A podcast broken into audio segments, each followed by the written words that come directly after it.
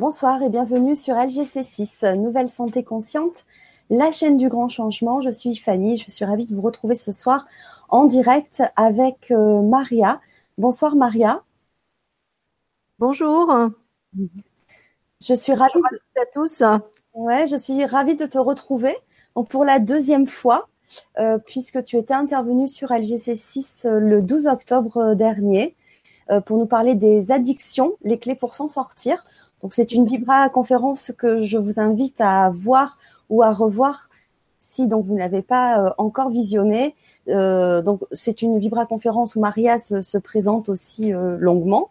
Donc on va revenir un petit peu sur qui tu es puisque ça a un lien avec le sujet de ce soir, donc sur les constellations familiales, qui est un outil que tu utilises avec d'autres outils aussi. Mais les constellations familiales ont aussi une incidence sur ton parcours, ton changement de vie. Voilà, donc tu vas nous faire partager ce soir avec nous tous. Et je vous invite tous aussi donc à poser vos questions, comme certains l'ont déjà euh, commencé à le faire sur le forum ou bien par le chat. Voilà, donc on commence à être euh, nombreux ce soir. Donc bah, merci beaucoup pour votre participation et n'hésitez pas à échanger avec nous. Donc il y a Lilou qui dit bonjour à vous. Euh, Bébédo, bonjour. Maria, bonsoir à tous. Christelle, Claudie, bah voilà, c'est super. Donc n'hésitez pas aussi quand vous posez vos questions à nous préciser d'où vous venez également. C'est vrai que j'aime bien savoir d'où vous venez, si c'est en France, à l'étranger, puisqu'il y a aussi euh, différents pays qui nous, qui bah, Maria, je t'invite à, à, te, à, te, à te présenter. D'accord, très bien. Alors bonjour à toutes et à tous. Alors euh, ce soir je vais vous parler des constellations familiales. Comment je suis venue dans, ces constellations familiales? Alors moi j'étais quelqu'un de ces constellations familiales je les utilise depuis 2004. Mais comment je suis venue à, à toucher à, à, toucher à ça? C'est-à-dire à une époque j'étais très cartésienne. Je disais toujours je crois je crois que ce que je vois. Je ne savais pas à l'époque que j'étais médium. Et euh, j'ai rencontré les constellations familiales au bout de deux ans. C'était une personne qui m'en parlait. Et quand j'ai été faire euh, un atelier constellation familiale, euh, j'ai eu l'impression qu'on m'avait fait tomber du 20e étage tellement que ça m'a bluffé. Je me suis dit, mais on n'est plus du tout dans le même monde. et c'était étonnant parce que tout ce que je vivais de l'intérieur, tout ce que j'avais vécu moi en étant enfant, J'étais en train de le poser pour une histoire de quelqu'un d'autre et ça m'a révélé, ça m'a réveillé cette médiumnité qui aujourd'hui que j'utilise depuis ben, depuis 2004, même un peu avant maintenant. Ça m'a révélé à tout ça et j'ai trouvé ça bluffant, interpellant, euh, scotchant. Je crois que j'ai tous les mots me sont passés parce que c'est un outil extrêmement formidable qui nous permet de nous libérer par euh, de tellement de choses de mémoire inconsciente qui font que euh, c'est euh, des mises en des mises en situation qui m'ont permis mais vraiment de changer totalement de vie. Euh, à l'époque, j'étais assistante commerciale et là de découvrir cette médiumnité, c'est sûr que ça m'a dérangé en, partie parce qu'on ne vient pas médium alors que quand on est cartésien, c'est bon, on a une autre vision de soi-même. Mais ça a été un outil tellement fort que euh, j'ai été bluffée par par l'outil et je me suis formée. J'ai fait du travail sur moi pour aller comprendre mon histoire et au fur et à mesure, j'ai découvert euh, plein de mémoires qui se sont libérées par rapport à, tout ce que j'ai vécu. Euh, il y a d'autres mémoires, bien sûr, hein, qui se présentent au fur et à mesure des années, du vécu, etc. Mais c'est un outil tellement puissant que j'utilise constamment pour aider les, personnes qui euh, qui ont besoin de, solutionner, de trouver des réponses à des situations, à des problématiques familiale, euh, de santé, de déprime, de douleur, euh, de, de relations, etc., etc., qui fait que les gens évoluent très vite et il se passe des choses vraiment magnifiques derrière. Alors pour certaines personnes, ça va très vite, pour d'autres, ça va un peu moins vite. Je vais aller euh, dire qu'est-ce que c'est qu'une constellation familiale? Euh, ça permet de projeter vraiment à l'extérieur une image de ce qui se passe à l'intérieur d'un système le système, c'est la famille. Et on a euh, une vision des choses cachées qui vont se présenter lors de la mise en place du système. C'est-à-dire, ça peut être des, intrications actives, ça peut être des deuils, hein, des fausses couches, des morts-nés, des, meurtres, euh, des, euh, des adultères, des, enfants faits hors mariage, des amours non dits, des amours où il y a eu une telle blessure, où la personne n'a pas pu vivre cet amour, donc elle se l'a interdit, etc. Mais tout ce qui a été vécu par nos ancêtres, ça a été euh, transmis de génération en génération, et la personne, elle porte à son compte ce qui n'a pas été réglé, ce qui n'a pas été résolu. Donc, qui a créé cette euh, les constellations familiales? C'est Bert Hellinger en 1980 c'est un homme qui était philosophe, théologien et pédagogue. Il avait travaillé 16 ans en Afrique euh, comme membre d'un ordre missionnaire euh, catholique chez les Zoulous. Et là, il s'est aperçu que là-bas, les gens avaient beaucoup moins de problématiques parce que tout était dit. Alors que euh, dans, en, Occident, on a tendance à cacher les choses, à ne pas dire pour ne pas faire souffrir l'autre. Voilà, on a, tendance à tout vouloir cacher pour protéger tout le monde. Et en fin de compte, ça fait l'effet inverse, ça fait l'effet boomerang. Et au lieu de que les choses soient dites et libérées, ben on les garde en soin et ça devient comme une bombe atomique à un moment donné. Alors les enfants, les petits enfants, etc. portent cette mémoire inconsciente et elle se manifeste dans le corps à travers des, des, symptômes de maladie, à travers des comportements inadaptés ou à travers des, des colères, des, des, situations qui se répètent encore et encore. Euh, dans, par exemple, euh, un, un, enfant qui, qui va à telle date. Ben, je vais vous donner mon exemple, ça va être plus simple. Euh, moi, à l'époque, je ne le savais pas. Euh, que j'étais encore assistante commerciale et euh, j'ai rencontré mon compagnon, euh, mon, mon, mari, le 16, je me suis installée avec lui le 16 mars. Donc j'ai un frère qui est né le 16 mars. Bon, jusque là, bon, on dit c'est une coïncidence. Bon, je suis, je me suis, je me suis mise en, chez lui le 16 mars. Et avec ce compagnon, bon, j'ai rencontré plein de difficultés, mais il m'a renvoyé à toute cette partie inconsciente en moi que je portais de mes grands-parents paternels. Et euh, bon, suite à mon divorce, à tout ce que j'ai travaillé sur moi à travers des constellations familiales, à travers d'autres techniques, et je me suis aperçue un jour, on m'avait demandé l'arbre généalogique de mes grands-parents, de, de, ma famille, et comme je suis d'origine sicilienne, pour avoir un renseignement là-bas, mon Dieu au secours. Voilà. Donc, je n'avais ni la date de naissance, ni la date de décès, rien. Je savais simplement que mon grand-père euh, avait été assassiné.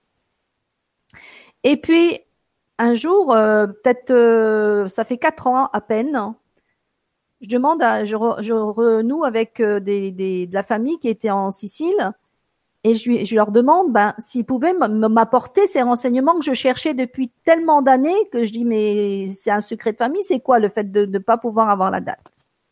Et quand j'ai reçu la date de décès de mon grand-père paternel, j'ai été bluffée. Il est décédé un 16 mars. Donc inconsciemment, j'ai répété l'histoire. J'ai j'ai revécu avec mon compagnon l'histoire de mes grands-parents. Donc avec toutes les difficultés que ça a engendré, etc. Donc c'est pour ça que je me dis inconsciemment on porte des choses quelquefois qui ont été terribles, qui, n'ont, qui ont été, je le savais consciemment quand euh, que mon, grand-père était, avait été tué, mais je ne savais pas tout le reste. Hein tout ce qui avait, tout ce qui avait été engendré, etc. Donc, inconsciemment, moi, j'ai porté cette histoire familiale et j'ai recréé un couple par rapport à cette histoire familiale. Et j'ai créé un divorce sur la même lancée puisque je n'étais pas encore au courant. Mais cette histoire, ce qui est extraordinaire, c'est que je remercie mon ex-mari parce que ça a été vraiment l'effet miroir. Il m'a apporté euh, dans cette difficulté que j'ai rencontrée avec lui, de dire qu'est-ce que qu'est-ce qui en moi a créé toute cette difficulté. J'y sais pas possible. Alors qu'on me disait que j'étais née, sous le signe de la chance, je me suis dit ben si ça si ça avait été contraire, qu'est-ce que ça aurait été?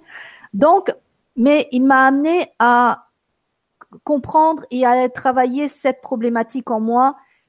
Qu'est-ce que toutes les difficultés que j'ai rencontrées, qu'est-ce qui était amené euh, de, de, ma propre histoire personnelle, de mon vécu, de, de, cette mémoire perso, mais aussi cette mémoire familiale. Et j'ai découvert, mais mon Dieu que j'ai découvert de choses.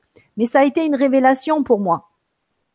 Donc, euh, et moi, à, travers les, les, situations que je mets en place par rapport aux autres personnes, quelquefois, quand il y a des, des, des situations qui s'enlisent, euh, il faut prendre en compte justement cette mémoire familiale, sinon on n'avance pas. Et plus on va, on va connaître ce qui s'est passé chez nos ancêtres, euh, je trouve que la, la, comment dire, la constellation familiale pour quelqu'un comme moi, qui n'avait pas ni les dates, ni de naissance, ni de décès, ça permet, contrairement à la, à la psychogénéalogie, qui est un outil extraordinaire, mais pour des personnes qui n'arrivent pas à trouver les dates, de dire, ben, on se sent un peu euh, un peu coincé par rapport à ces situations parce qu'il est important de, leur donner des renseignements. Et quand on les a pas, la constellation familiale permet de mettre à jour toutes euh, ces, euh, ces, intrications que l'on porte d'un système.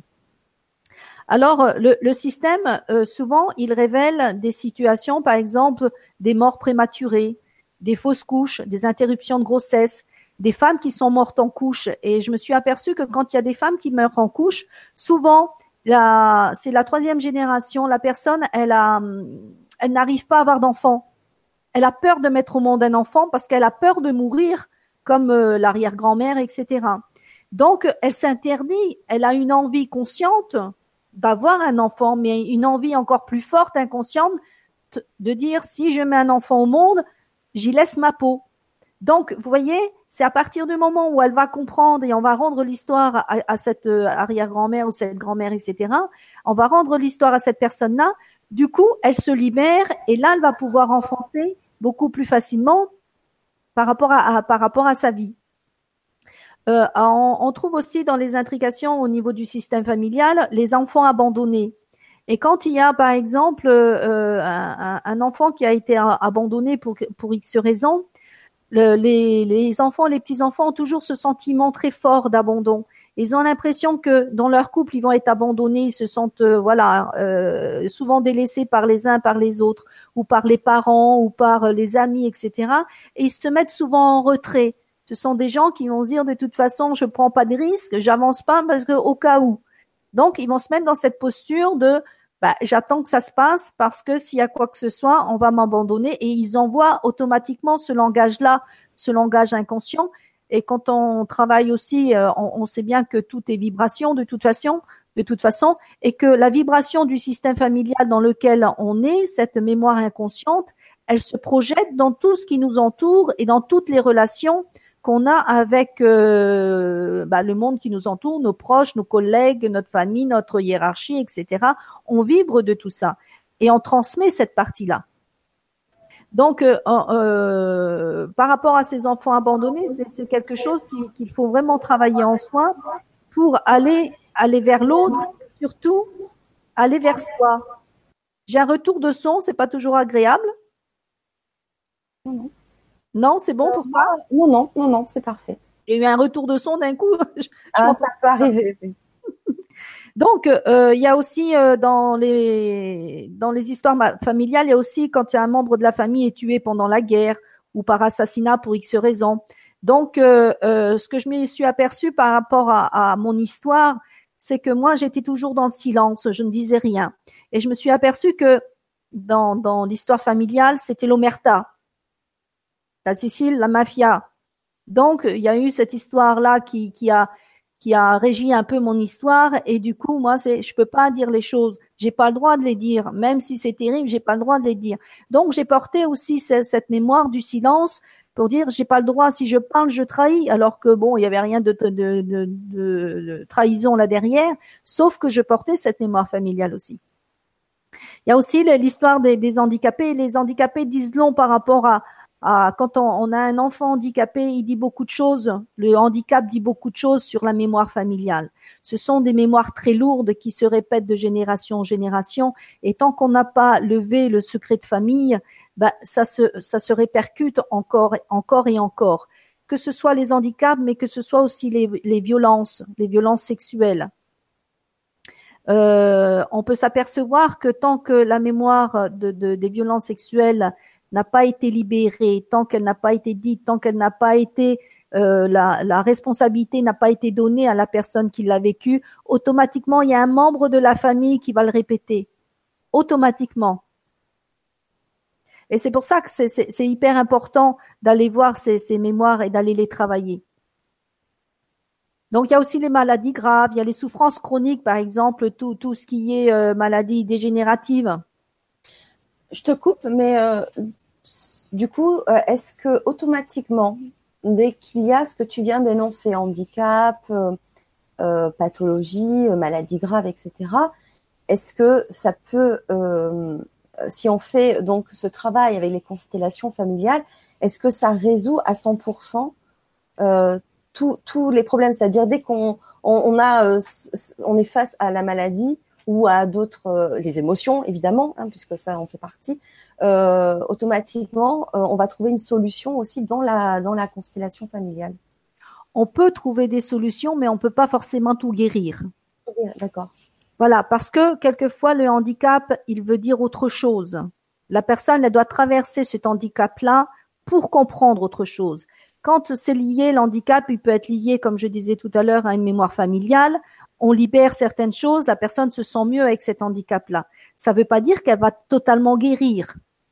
Elle va avoir une compréhension, peut-être qu'elle va guérir, peut-être pas. Parce que peut-être à travers cette situation, elle s'est programmée quelque chose. On sait bien que dans, on a tous une mission d'âme et qu'on a choisi aussi certaines, certaines choses pour évoluer, pour comprendre et pour grandir. Donc peut-être que la personne, elle a choisi aussi un handicap pour aller dépasser certaines choses aussi. Hein comme moi, euh, je, te l'avais dit, bon, il y a des mémoires familiales difficiles de, viol dans, mon système familial, mais euh, moi, je l'ai choisi aussi par rapport à une problématique karmique. Donc, il peut y avoir cette problématique karmique, comme il peut y avoir une, composante transgénérationnelle par rapport à cette situation-là. C'est pour ça que dans un système familial, il y en a certains qui vont reprendre à leur compte certaines situations parce qu'ils l'ont choisi aussi comme mission. Et il y en a d'autres qui vont dire, bah ça, ça m'intéresse pas, je le laisse pour quelqu'un d'autre. C'est pour ça que dans une même famille, on vit, vit pas tous les mêmes difficultés, les mêmes, euh, les mêmes choses à dépasser. Hein, je sais pas si j'ai été claire. Est-ce que ça. Très clair, très clair. En revanche, toute l'histoire d'une famille euh, n'est pas, comme tu dis, vécu par tous les membres. Par exemple, si tu as des frères et sœurs, ils vont pas vivre euh, la même chose que toi, alors que vous avez les mêmes grands-parents, les mêmes parents, etc. Et voilà, puis, ça bah peut... c'est pas la même génération non plus, ça peut sauter une génération. Ça, ça vient à un moment, euh, à un moment donné, et c'est ciblé à, à certains membres, et mais pas à d'autres. Voilà, certaines personnes, c'est pour ça que je te dis, tu prends à ton compte une mémoire que toi, tu, quand tu as été dans le ventre de ta mère, tu as enregistré aussi des informations à ce moment-là par rapport à l'émotionnel du père, de la mère, de ce qui a été vécu, de ton histoire personnelle karmique que tu ramènes de, d'une autre vie en disant tiens il faut que je me fasse vivre et telle chose et telle chose et telle chose. Et des fois on est comme la pie qui chante, on, se croit mis mouse costaud sauf qu'une fois qu'on va est réglé c'est une autre paire de manches. Et on se heurte à des choses et on se dit mais bon sang ça vient d'où cette histoire-là? Ça vient d'où? Est-ce que ça vient du karma? Est-ce que ça vient du transgénérationnel? Et c'est pour ça que quelquefois quand je, reçois les, gens à mon cabinet ben euh, on part d'une problématique et on s'aperçoit que on passe du karma au transgénérationnel et on va régler des situations. L'autre fois j'ai une personne euh, elle me dit voilà euh, je n'arrive pas à créer d'histoire de couple elle me dit je comprends pas donc j'ai positionné dans mon cabinet parce qu'on peut travailler aussi avec des figurines qui représentent le système familial, les parents, les grands-parents, etc. Et simplement, cette personne-là, elle s'interdisait de vivre en couple parce que la grand-mère, elle avait perdu à la guerre son compagnon, l'amour de sa vie. Ensuite, elle a, bon, elle a rencontré quelqu'un d'autre qui a pris la place, mais l'amour de sa vie, elle l'avait perdu euh, pendant la guerre. Et cette personne-là qui, que, que, que j'ai vue, quand on a découvert toute cette histoire familiale, ça l'a totalement libérée elle, s'est libérée vis-à-vis de la relation qu'elle pouvait, elle pouvait avoir à l'homme. Elle, se, elle se voyait elle-même d'une autre manière, euh, de, dire aujourd'hui, elle peut accueillir l'homme dans sa vie sans avoir peur de le perdre comme, elle a, comme sa grand-mère l'avait perdu à la guerre, vous voyez? Ah. Donc, il y, a des choses comme ça qui, qui se mettent en place. Et c'est vrai qu'en allant chercher, en allant fouiner, euh, de dire, voilà, j'ai une problématique, bon, quelquefois, on ne sait pas toujours vers quelle thérapie se tourner pour aller libérer certaines choses. Oui. Mais euh, on peut trouver des solutions. Il y a des choses qui sont quand même assez extraordinaires pour les libérer. Euh, l'autre fois, j'ai mis en place, il y a un jeune qui vient me voir, il me dit, je comprends pas, j'arrive pas à avancer dans ma vie professionnelle, j'ai envie de faire telle et telle chose, je sais que j'ai les capacités, et je m'empêche de les vivre. Et il, me dit, je sais que ça vient de mon père parce qu'il voulait pas que je fasse ça. Il veut pas que je fasse ça. Donc, on a positionné son système familial et là, on s'est aperçu que ça avait rien à voir avec le père, mais strictement rien à voir. On s'est aperçu que euh, sa mère avait perdu un enfant mort-né et qu'elle avait projeté sur ce fils je veux pas que tu t'éloignes parce que j'ai peur de te perdre. Et le métier que ce, garçon-là avait choisi, c'est justement d'être en déplacement. Mais inconsciemment, il écoutait l'information que sa mère lui envoyait. Et la place de cet enfant qu'il avait entendu dire, mais juste comme ça, on lui a rendu cette place à cet enfant mort-né. Parce que sinon, il était comme s'il était dans les, moi j'appelle ça dans les chaussures de quelqu'un d'autre, mais il était dans les chaussures de quelqu'un de mort. Pour vivre, c'est pas forcément évident. Donc la personne, elle se cherche, elle sait pas où elle est, elle sait pas comment se, placer vis-à-vis des gens. Et souvent, les gens ils disent je trouve pas ma place, je trouve pas ma place. Et ça, c'est souvent des cas où il y a des fausses couches, des avortements, des enfants morts-nés, etc. Et à partir du moment où on a, il a découvert en regardant sa constellation familiale, on a rendu la place à cet enfant mort-né, et que lui, il a compris que c'est sa loyauté, sa fidélité à sa mère en disant je vais surtout pas t'abandonner, maman, parce que sans moi t'es plus rien. Bah, automatiquement, il s'est libéré de cette histoire et il a pris son chemin. Il a réussi à aller, aller vers sa voie. Sinon, pour lui, c'était impossible. Pourtant, il disait j'y vais, j'y vais, j'y vais, mais inconsciemment, il y avait quelque chose d'autre qui lui disait bah, surtout pas, tu vas faire de la peine à ta mère. Et si tu meurs, ta mère, elle va encore avoir du chagrin. Et c'est plein de choses comme ça qui se passent dans l'inconscient, qui fait que bon, on se sent bloqué dans une situation, dans un domaine ou quoi que ce soit. D'accord. Donc, euh, euh, j'avais aussi travaillé sur une personne. Elle me dit, je suis, elle était tombée amoureuse d'un garçon elle me dit, je suis amoureuse folle. Et le jour où il m'a dit, on va vivre ensemble sous le même toit, une peur panique. Mais panique. Elle me dit, j'angoisse, mais à un point. C'est énorme. Et je pose la constellation familiale. Et puis, euh, la personne, ça fait un peu plus de deux ans. On met en place et on s'aperçoit que dans les, je sais plus c'était les grands-parents, les arrière-grands-parents, il y avait un, homme qui avait euh, mis l'incendie dans sa maison, il avait fait brûler sa, femme. Il avait mis l'incendie et sa femme était morte dans la maison parce que par jalousie, par je ne sais plus ce qu'il y avait eu exactement. Donc pour elle, le foyer, c'était dangereux. Donc même si elle aimait cet homme-là, elle dit je peux pas me mettre sous le même toit. Mais elle savait pas pourquoi. Et des fois, elle venait en pleurs en me disant mais mais je l'aime, je l'aime, mais dès qu'il me dit ça, c'est, c'est plus fort que moi, j'angoisse, je panique. Elle me dit, mais je ne sais pas ce qui se passe. Et du jour où on a mis en, en, lumière cette situation-là, ils vivent ensemble, ça se passe très bien, ils ont eu des enfants, et puis euh, les choses se sont, se sont réglées. Et vous voyez, l'inconscient portait cette, cette histoire familiale qu'elle n'avait pas du tout conscience. Du moins, dans, voilà, dans, dans le conscient, bien sûr. Non, c'est pour ça que quelquefois on est pris de panique dans certaines situations euh, et on ne comprend pas. Et souvent, dans ces cas-là, on est dans la culpabilité, on s'en veut, on ne sait pas comment faire, on se dit c'est pas possible, je devrais pas réagir comme ça. Ou on a des, excès de colère, on ne sait pas d'où ça vient, ou de la haine pour certaines personnes. On se dit mais elle vient d'où cette haine? Sauf que cette haine, elle, quelquefois, elle vient du, du transgénérationnel, de quelque chose qui n'a pas été réglé au niveau transgénérationnel. Oui. Donc le fait de poser euh, la, constellation familiale, c'est-à-dire que on va poser par exemple le, système par rapport aux parents, aux grands-parents, etc., les frères et sœurs, etc. Et là, on va rendre l'histoire. Ça veut dire qu'il va y avoir des représentants. Souvent, on se met en cercle. Et là, les représentants vont représenter le père, la mère, la grand-mère, la sœur, euh, l'enfant qui est mort-né.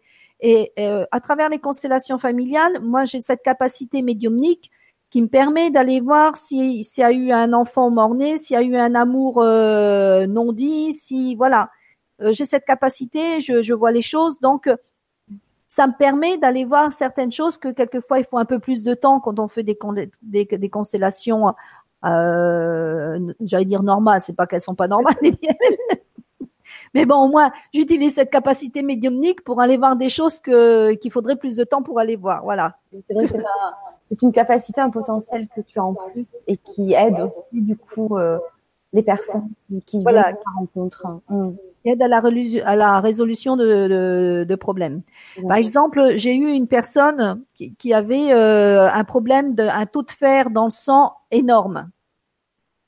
Et tous les membres de la famille, c'était pareil. Tous les membres de la famille. Et puis, euh, ils avaient beau essayer de faire quoi que ce soit, ils disent, ben non, c'est génétique, voilà, nanana.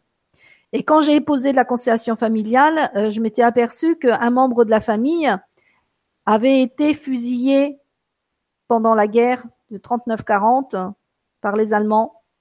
Il a été criblé de balles. Donc, cette mémoire, les balles, c'est de l'acier, donc c'est du fer. Donc, automatiquement, leur taux de fer était énorme simplement parce qu'il portait la mémoire de cet ancêtre qui a été fusillé. Ça, peut paraître étonnant et pourtant. Ah oui, c'est bluffant. Voilà, c'est pour ça que on peut poser plein, plein de choses au niveau constellation familiale. On ne sait jamais quand on commence une constellation familiale, on ne sait jamais comment comment ça va se terminer. On commence pas à pas, et là, au fur et à mesure, le, système se découvre. On croit aller dans un sens et ça va dans un autre, etc.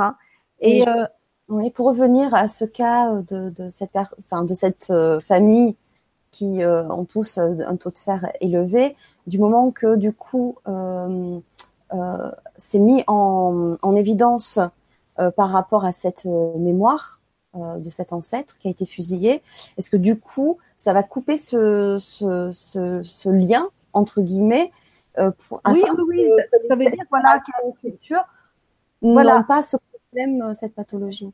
Voilà, ça veut dire que déjà, la personne, elle a coupé le lien avec ce, ce, cet ancêtre-là qui a été fusillé, ou on l'a reconnu, tu vois, parce qu'il y a aussi un travail de reconnaissance, il peut y avoir aussi un travail de pardon de, de fait sur, euh, sur la personne, de rendre hommage aux victimes, de rendre hommage même euh, à ceux qui, euh, aux, aux, Allemands dans ce, dans ce cas-là, où il n'y a pas surtout pas de jugement de valeur.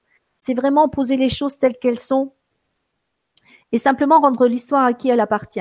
Et à partir de ce moment-là, la personne, elle se sent libérée de quelque chose. Elle dit, je n'ai plus à porter ça, c'est moins lourd, c'est plus allégé, elle va plus dans, dans, le sens de la vie plutôt que d'aller dans le sens de la mort. Euh, il y a des personnes aussi que euh, j'ai vu euh, une personne qui était de Paris, j'avais travaillé euh, sur sur son histoire familiale et puis elle me disait j'ai tout pour être heureuse tous les ans, à la même date, je déprime, je ne sais pas pourquoi. Et moi, j'ai ressenti par rapport à, ses parents, j'ai senti qu'elle portait la mémoire d'un enfant qui était décédé.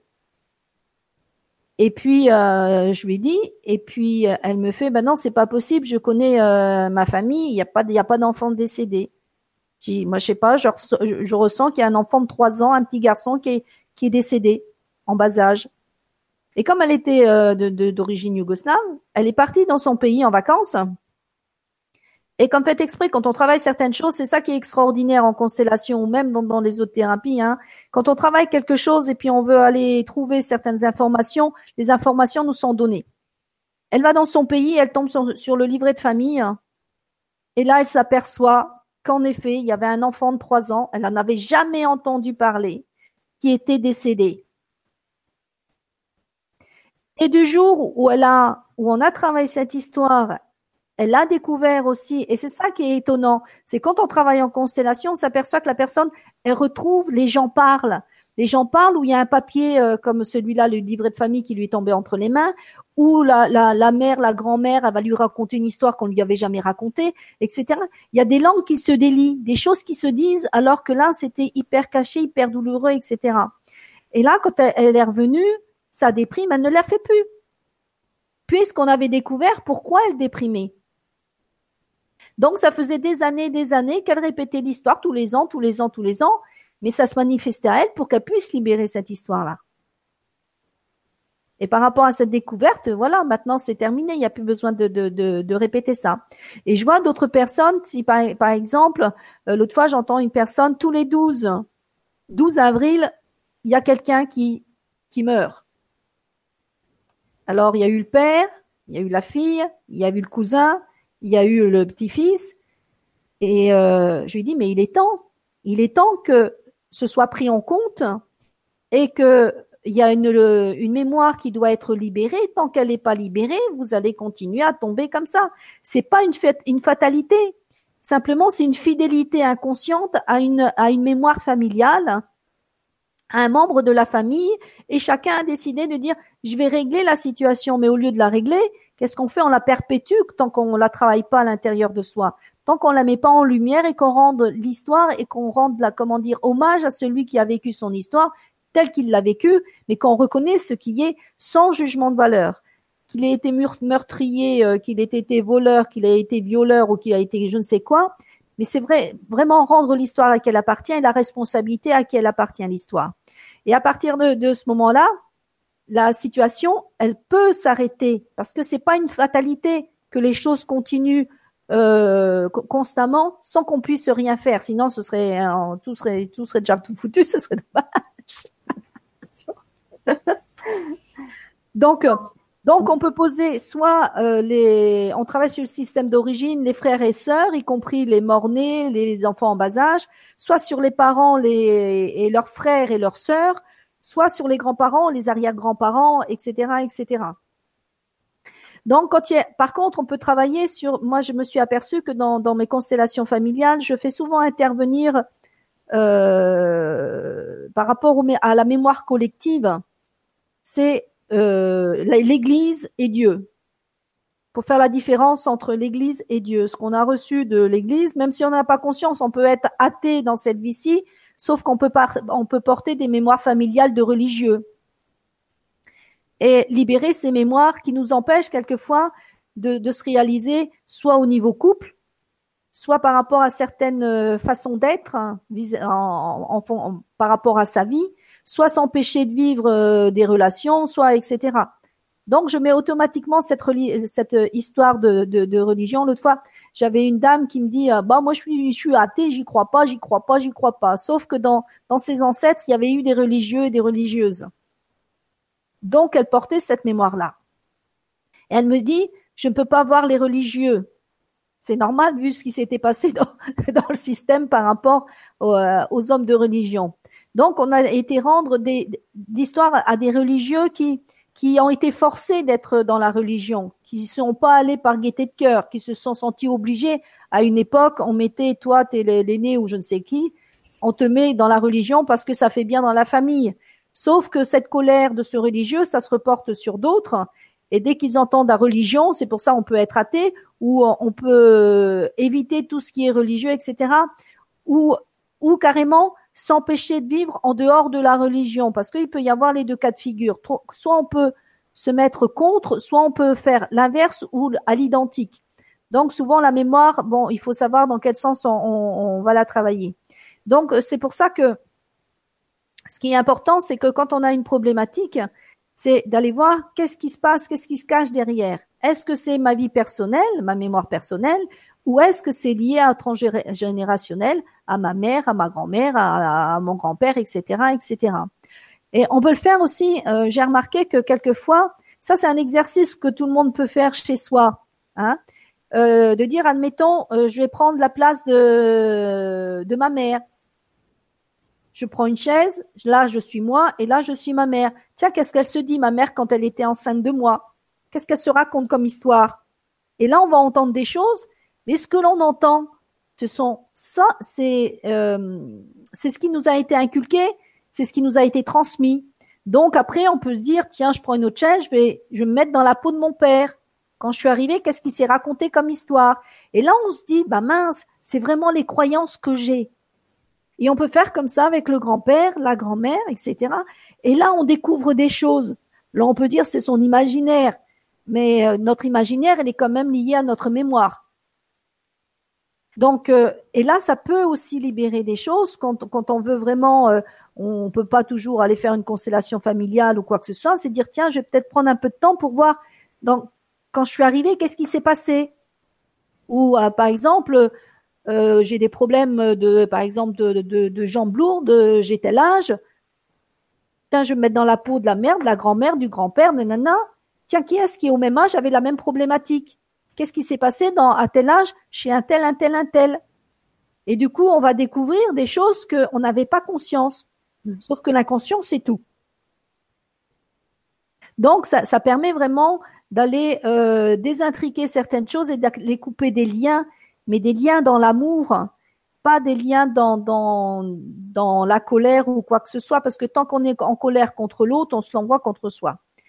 Donc là, c'est vraiment libérer le lien d'amour en disant, bah oui, elle a fait cette telle situation par rapport à ça, elle a choisi ça pour telle raison. Et du coup, il y a, le, lien euh, aux racines euh, pour lesquelles, comment dire, on va prendre tout ce qu'il y a de plus beau et on va laisser porter à l'autre bah, ce qu'il a choisi de vivre et qui nous appartient pas.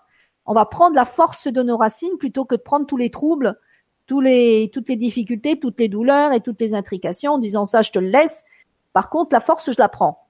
Parce qu'on a quand même hérité de ça, heureusement. Donc, l'héritage, l'héritage familial, c'est pas comme un héritage quand on doit passer devant le notaire, c'est quand nos parents sont morts, qui nous lèguent certaines choses. Là, l'héritage familial se fait avant, la naissance en disant, t'auras ça, ça, ça, mais on sait pas de quoi on a hérité. On nous a pas dit, t'as le choix, tu signes.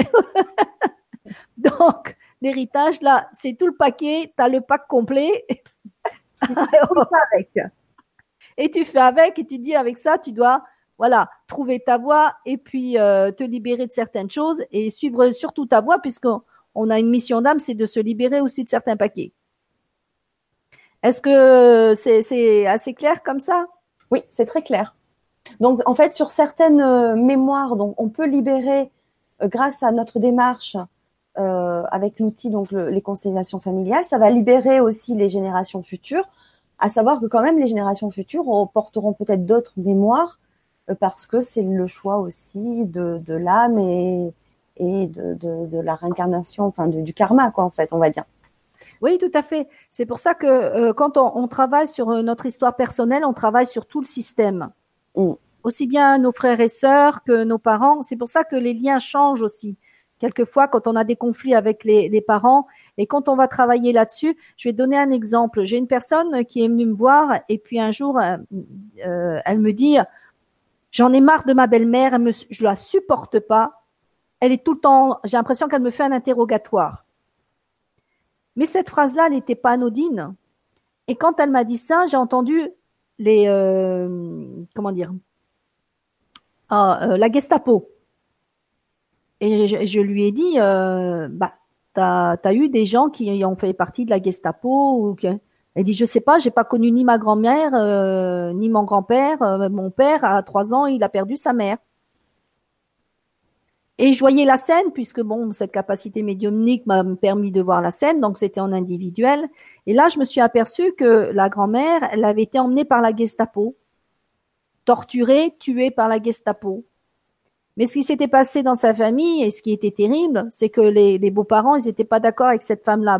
Donc, ils se sont un peu arrangés pour que, voilà. Et du jour où on a euh, redonné, comment dire, l'histoire à cette femme, ce qu'elle a vécu, et à avoir recréé ce lien avec, euh, elle a recréé ce lien avec sa grand-mère, avec son père, etc., d'avoir reconnu toute l'histoire telle qu'elle s'est passée, sans jugement de valeur, automatiquement, euh, quand elle est revenue me voir, elle me dit c'est étonnant, c'était quelqu'un qui habitait Strasbourg, donc euh, pas loin de l'Allemagne. Et elle me dit maintenant, quand j'ai mon père avant, il me gardait même pas une minute au bout du fil, il me disait je te passe ta mère. On n'avait jamais de communication entre lui et moi. Et elle me dit depuis qu'on a travaillé cette histoire, il dit il, reste au téléphone pendant des heures avec moi. Il me parle tout le temps, mais avec un autre ton. Je le sens plus aimable, plus plus plus aimant, plus plus chaleureux. Il dit avant, il était incapable de me parler, j'étais incapable de lui parler. Simplement parce qu'il portait, elle portait cette mémoire inconsciente de la grand-mère qu'elle a jamais connue, que son père, à trois ans, il l'avait jamais plus vue. Donc, cette mémoire, elle s'était transmise à elle. Donc, c'est pour ça, et quand on a travaillé ça aussi, je lui ai dit, alors, avec la belle-mère, ah, elle me dit, elle est gentille maintenant. simplement à lui renvoyer à, ce qui s'était passé chez la grand-mère. Bien sûr. Voilà. C'est ça que. Mais du coup, est-ce que ces, ces membres euh, de, de, la famille étaient au courant de la démarche de cette personne? Non, pas du tout. Pas du tout, d'accord. Pas du tout. Et après, son père a, commencé à lui parler de certaines choses. Voilà, il a commencé à se dévoiler. Elle me dit, il m'a jamais parlé comme ça, jamais. C'est une personne qui avait euh, 40 et quelques années. Donc c'est pour ça, c'est vraiment euh, des choses qui changent. Et même vis-à-vis de son, compagnon, elle est différente. Vis-à-vis de sa belle-mère, elle la voit différemment. Elle la voit plus comme euh, la Gestapo, mais elle la voit comme une femme bah, qui demande comment vas-tu, euh, est-ce que ça va ou ça va pas quoi. Alors qu'elle projetait une mémoire qui lui appartenait même pas. En fait, de faire donc cette démarche personnelle, ça décante complètement les relations, mais inconscientes du coup, inconsciemment aussi, avec tout, tout l'entourage ah oui, complètement, complètement. Parce que ce qu'on vit, même dans un couple, on vit euh, soi, mais avec la mémoire des parents, puisque on, euh, quand euh, pendant la, la, grossesse, hein, in utero, on va capter toutes les émotions de la lignée maternelle et de la lignée paternelle. Donc on vient, on n'est pas à deux dans un couple, on est déjà au moins six. Toi, moi, plus les parents, plus tes parents, plus tout le reste, on s'en rend pas compte. Et on se dit, là, on fait un couple alors, ce qui nous plaît chez l'autre, c'est ce qui nous plaît chez nous, mais ce qui nous plaît pas, c'est que ça nous renvoie des mémoires. Alors, quelquefois, c'est des mémoires personnelles de ce qu'on a vécu dans cette vie-ci, mais quelquefois, c'est des mémoires aussi transgénérationnelles. Donc, à partir du moment où on va découvrir que, par exemple, je peux pas arriver à me mettre en couple, peut-être parce que il y a un de, de mes ancêtres qui a été dans un mariage arrangé. À une époque, ça se faisait beaucoup. Tu te maries parce qu'il a dit patrimoine, tu te maries parce que c'est comme ça et t'as pas le choix. Donc, l'enfant ou le petit enfant, il va se dire, ben, je peux pas me marier parce que j'ai pas envie d'être dans, une relation où je suis obligé de. Donc, il va s'interdire de créer un couple. Ça va faire des femmes célibataires, des hommes célibataires. Et puis, il dit, j'aimerais bien, mais euh, comme dirait l'autre, j'aimerais bien, mais je peux point parce qu'il y a une à l'intérieur de soi de dire j'ai pas envie d'être dans un mariage arrangé. Non, j'ai envie de garder ma liberté, donc je me mets pas en couple. C'est toujours ces mémoires inconscientes. Et il y a combien de, gens comme ça et combien de gens qui étaient comme ça à l'époque où euh, les mariages arrangés, ça se faisait, c'était c'était monnaie courante. Et c'est pour ça que dans un système, que ce soit dans le couple ou même avec les enfants, on va retransmettre certaines histoires. Ou par exemple par rapport à l'alimentation. L'autre fois, j'ai une personne qui était anorexique. Et euh, quand j'ai travaillé sur son histoire, je me suis aperçue que pendant euh, dans, ses ancêtres, il y avait un homme qui avait fait euh, la guerre et qui était dans les camps de concentration et il mourait de faim. Voilà. Donc, elle était en train de porter cette mémoire inconsciente de cet homme-là. L'anorexie, c'est un peu plus complexe parce qu'il y a aussi d'autres phénomènes qui se mettent derrière. Il y avait déjà aussi cette mémoire-là. Donc il y a des choses qui s'améliorent, mais bon, après, il faut travailler sur plusieurs plans pour aller libérer euh, par rapport à l'anorexie. Donc euh, il y a vraiment plein de choses qui se passent dans, l'inconscient euh, familial et on porte aussi l'inconscient collectif. On peut porter aussi l'inconscient collectif ou l'inconscient d'une nation. Euh, par exemple, des gens, euh, j'ai une personne qui déprimait tous les ans, et puis elle est euh, la personne qui vient me voir, là, elle a 65 ans à peu près. Elle me dit, je déprime tout le temps, je suis tout le temps déprimée. Alors, elle, elle me citait la quantité de médicaments qu'elle avait antidéprime, et puis tous les ans, on, lui augmente les doses. Et je me suis aperçue qu'en fin de compte, son père a dû quitter son pays parce qu'il y avait le, comment dire, c'était euh, Franco, à l'époque de Franco. Donc, il a dû fuir son pays. Mais elle, quand elle a fui son pays, elle était toute petite. Hein. Elle a perdu tous ses amis. Donc, elle a porté, quand elle est venue ici, elle a porté déjà ce deuil qu'elle n'avait pas fait vis-à-vis de ses amis, le fait d'être expatriée, etc. Mais elle portait aussi la colère de ce qui s'est passé, que le pays a expulsé, entre guillemets, a fait fuir son père. Et quand on a travaillé cette mémoire-là, elle me dit, je me sens beaucoup mieux. Je sens plus cette déprime. J'ai pu dire les choses. Et les médicaments, au fur et à mesure, elle commence à les descendre. Elle va voir avec son médecin parce que moi j'ai pas l'autorité pour dire vous allez descendre vos médicaments. Elle va voir avec son médecin pour ça. Mais elle se sent beaucoup mieux dans sa tête. Elle me dit, mais j'ai plus envie de déprimer, je pleure plus, avant je pleurais tous les jours. Elle dit, j'ai plus envie de pleurer. Mais simplement parce qu'elle portait aussi l'histoire de ceux qui sont restés dans le pays, de la souffrance de ceux qui sont restés et de la souffrance de ceux qui ont dû fuir aussi le pays. Donc c'est pour ça qu'il y a plein de choses qui se passent. Et quand on est des, gens qui ont été, qui avons été, euh, qui ont quitté le pays et puis qui, qui avons été en France, comme moi par exemple, à l'époque je faisais aussi des constellations euh, pour moi. Je me suis aperçue que c'est comme si j'étais qu'une moitié. J'ai été accueillie par la France, je suis née en France, hein, mais mes parents euh, étaient d'origine sicilienne. Donc eux, ils ont, sont partis pour une question de travail. C'était la raison inconsciente, euh, du moins consciente de mon père. L'inconscient disait autre chose, mais lui, il a dit c'est pour le travail. C'est pas pour autant il était mieux payé ici, mais bon, voilà sa croyance. Mais euh, quand il est arrivé ici, il a quitté aussi un contexte familial. Et moi, c'est comme si je me sentais toujours divisée en deux. Quand j'étais en Sicile, j'étais très bien. Quand j'étais en France, je me sentais comme s'il me manquait une partie de moi. Et euh, ce qui s'est passé, c'est que quand j'ai fait la constellation familiale, j'ai réintégré la Sicile en moi.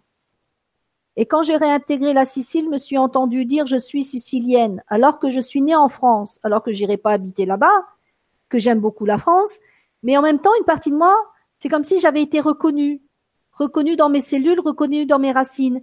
Et du coup, je me suis sentie beaucoup plus stable, beaucoup plus forte dans, dans, dans ce que j'étais, parce que enfin, c'était mon pays d'origine, c'était mon pays des racines et la fierté d'être dans ce pays de, des racines. Et quand j'ai pu travailler ça, je m'étais aperçue que je pouvais pas y aller.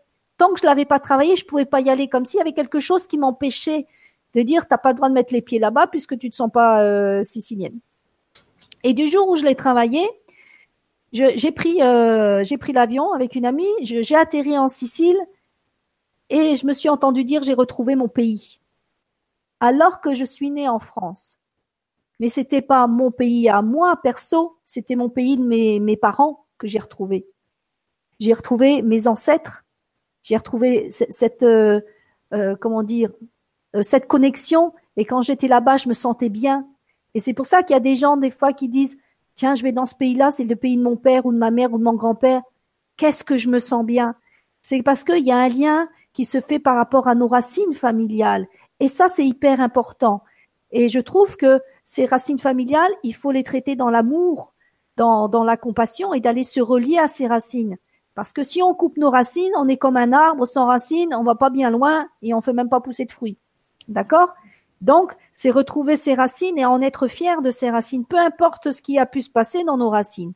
la violence, des meurtres, des machins, des trucs, oui, voilà, c'est de, de l'eau commun de tout le monde, on a tous hein, des racines plus ou moins, voilà, des grosses, des petites, voilà. Mais ce qui est important, c'est de retrouver nos racines.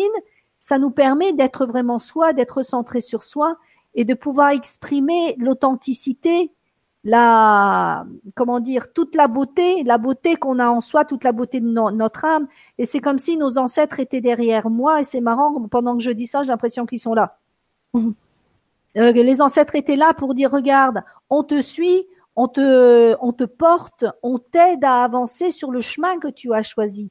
Même si ce chemin, quelquefois, il est tortueux, il est nanana. Mais là, au lieu d'être un frein, il nous porte, il nous pousse parce qu'ils sont tous là avec nous.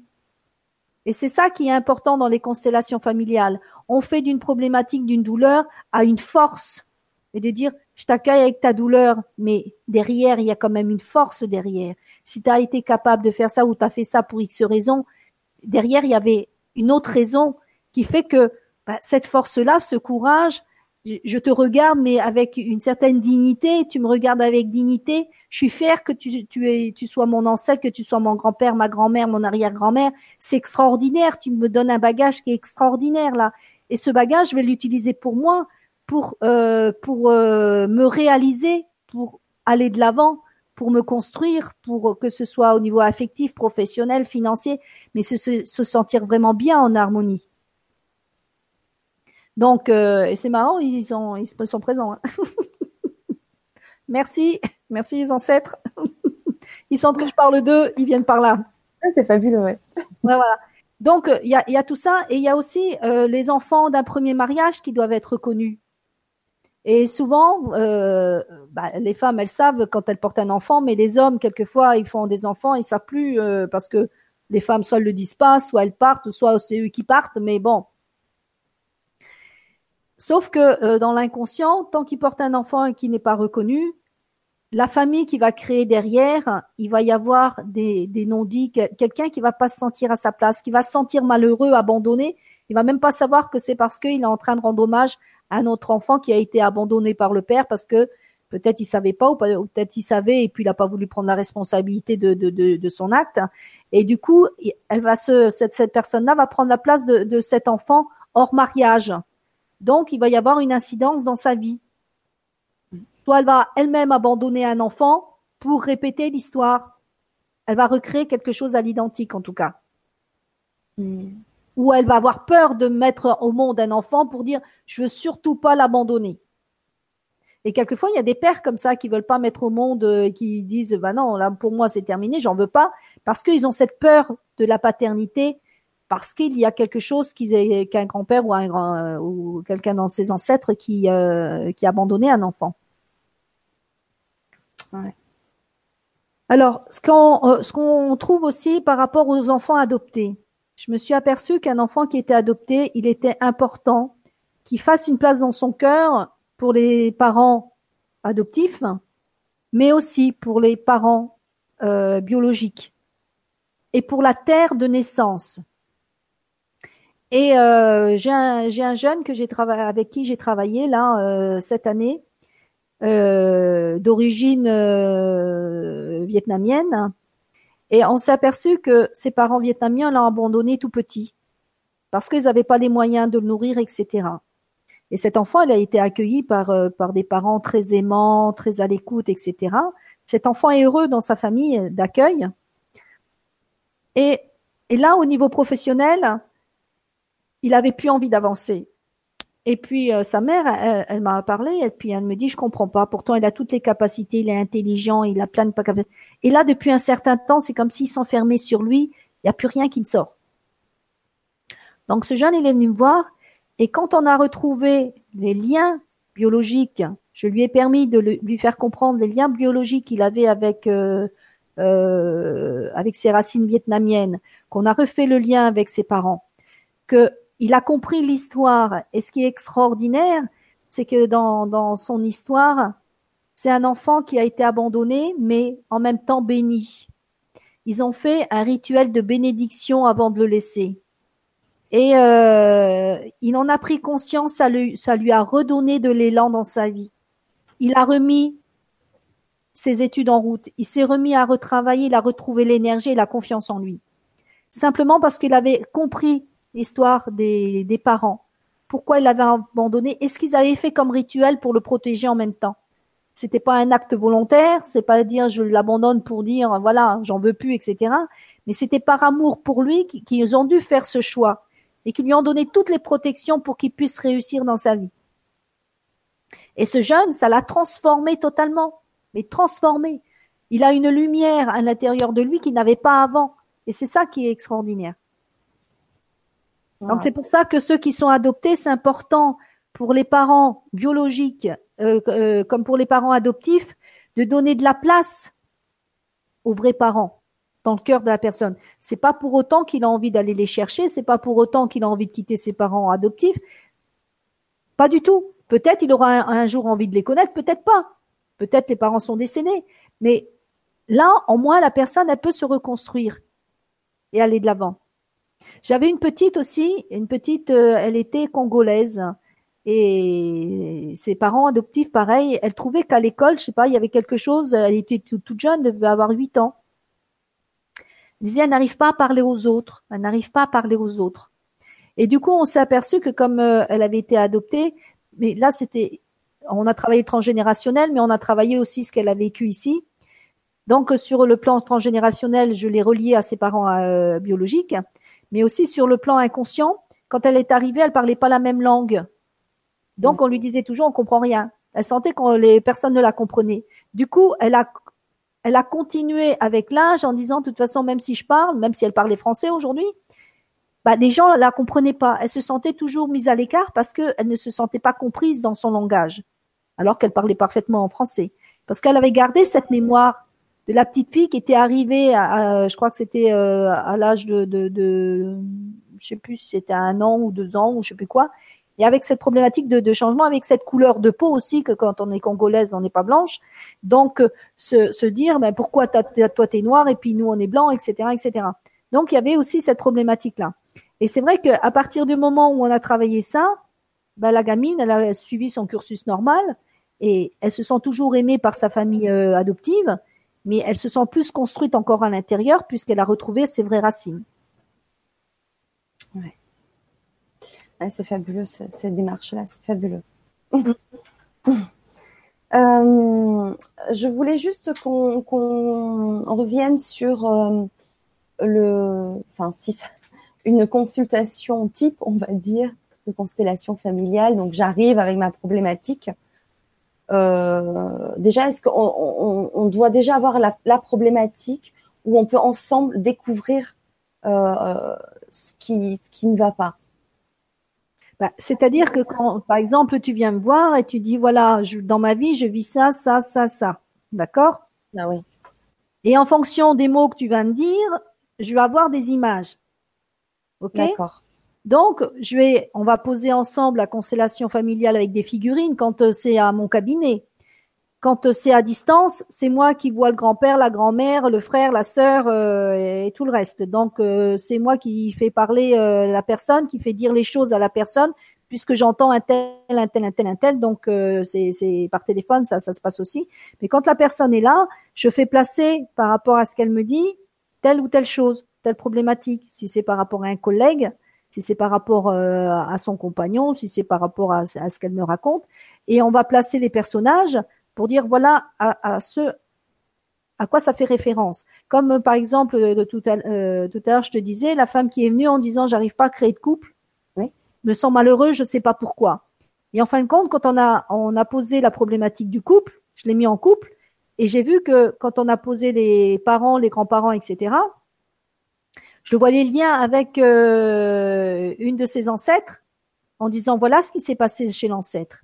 Et au fur et à mesure, on a déblayé tout ce qui se passait dans le système familial.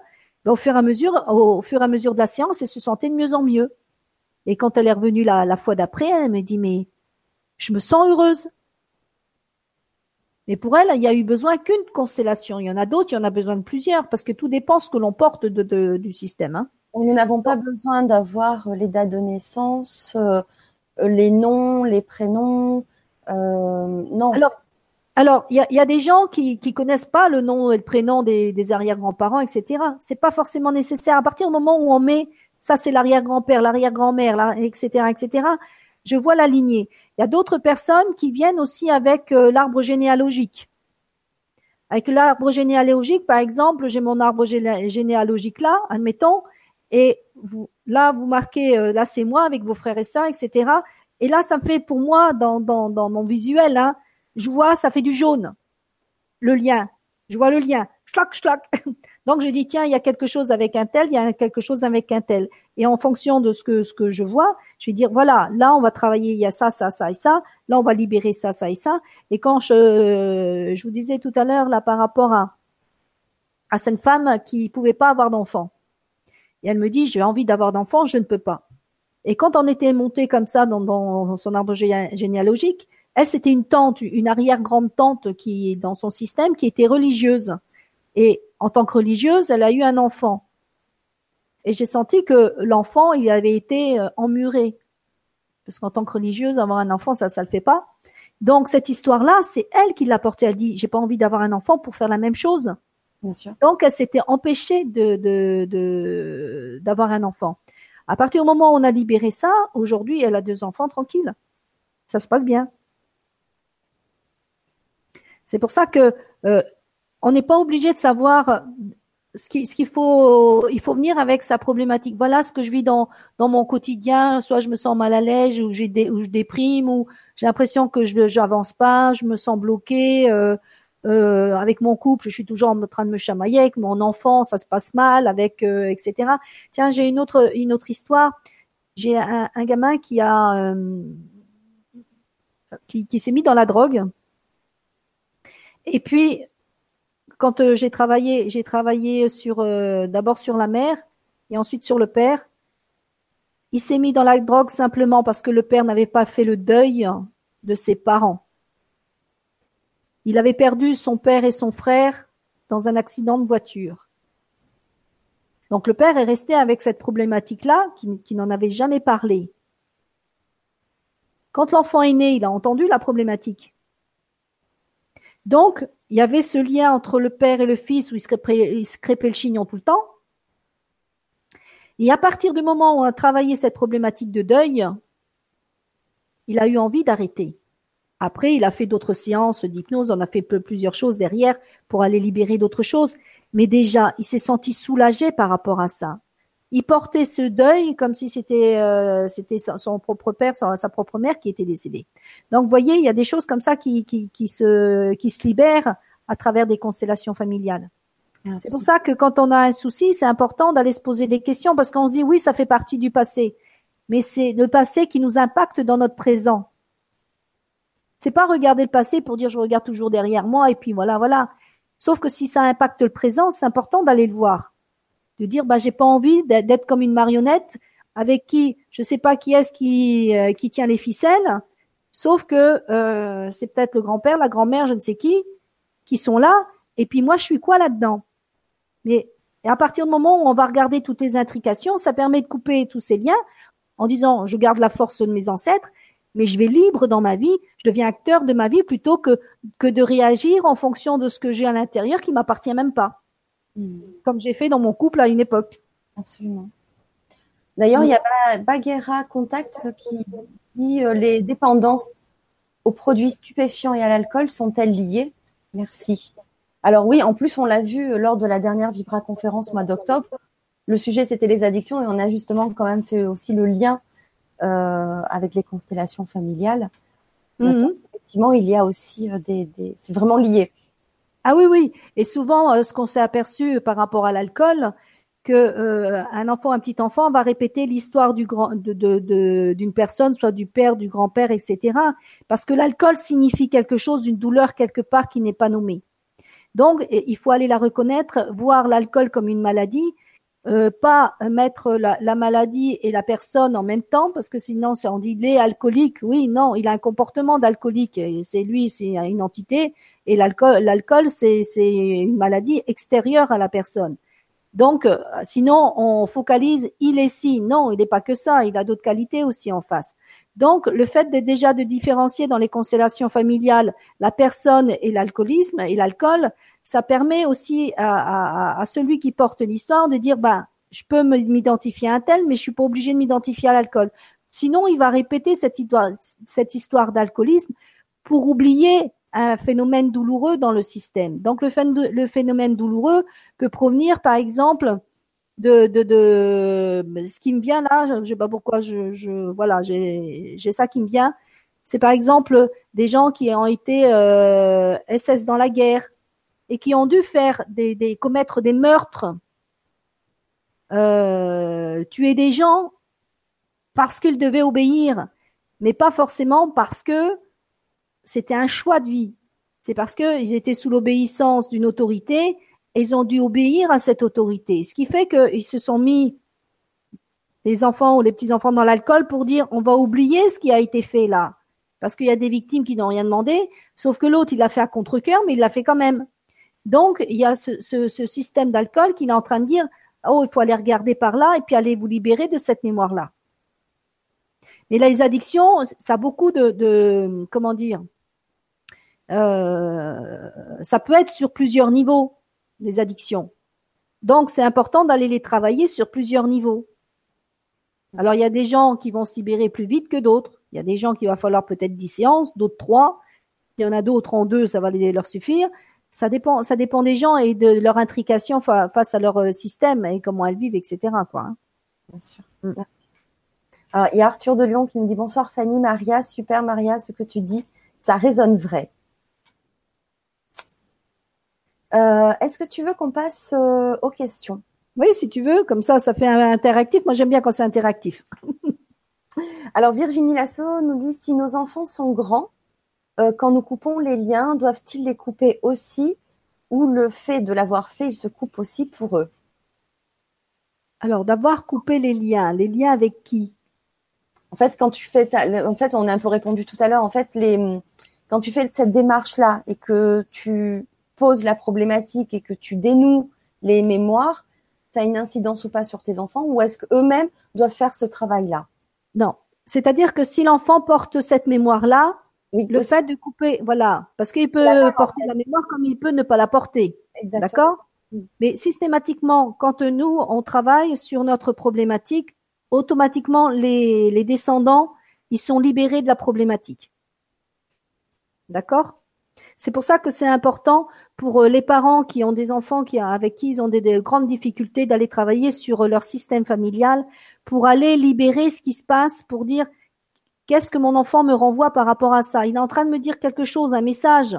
Si ça se passe mal avec mon enfant, ça veut dire qu'il est en train de me dire un message. Donc si je travaille sur la problématique, c'est sûr qu'on coupe le lien aussi pour les descendants. Si c'est ça sa, question, c'est ça. Mm. Oui, je pense que c'est ça. Et ça libère, et ça libère beaucoup de choses. Hein. Ça libère beaucoup de monde. Mm. Ok, merci Maria. Alors ensuite, nous avons euh, Sunny Sunshine qui nous dit bonsoir Fanny. Euh, bonsoir, bon Stéphane, mais bon, je vais pas beaucoup aimer Stéphane, c'est Maria, mais bon, il est encore temps de vous souhaiter une lumineuse année 2018. Bah, merci, toi aussi. Je suis euh, psycho-énergéticienne et magnétiseuse vibra-sensible. Je ressens les ondes vibratoires et pressens celles qui vont arriver. En soin, lorsque j'impose mes mains et ferme les yeux, je pose une question, un petit film est projeté dans mon esprit et je vois un événement de la vie de la personne très clairement. C'est à chaque fois le nœud du problème. Nous en parlons et regardons la scène comme une pièce de théâtre vue du ciel. Remercions, pardonnons et la personne est libérée. En ce qui me concerne, je sais que j'ai des blocages qui me collent à la peau. J'ai réussi à défaire quelques liens, mais d'autres résistent. Mhm. J'ai une belle vie remplie d'amour, mais souvent ce qui a coincé, c'est l'argent. Je vis bien, mais je sens qu'il y a un blocage comme si quelque chose voulait me rappeler que je n'ai pas le droit et je reviens au point de départ. Mhm. Pouvez-vous m'aider à comprendre et analyser cela afin que je m'en libère? Merci du fond du cœur. Bon, c'est vrai que là, à travers la séance, j'ai pas la personne en face, donc c'est plus euh, plus délicat. On peut pas poser les, choses comme ça. Euh, l'argent, c'est toujours un lien d'amour, un lien d'amour qui n'a pas été créé ou que la personne n'arrive pas à se créer. Euh, à chaque fois que j'ai posé euh, en constellation familiale l'argent, c'était toujours la, personne qui se sentait rejetée. Et à partir du moment où on va recréer ce lien d'amour entre elle, ses parents, ses grands-parents, etc., l'argent commence à recirculer dans sa vie. Ça peut être aussi l'argent euh, une problématique par rapport à elle si elle n'a pas été désirée.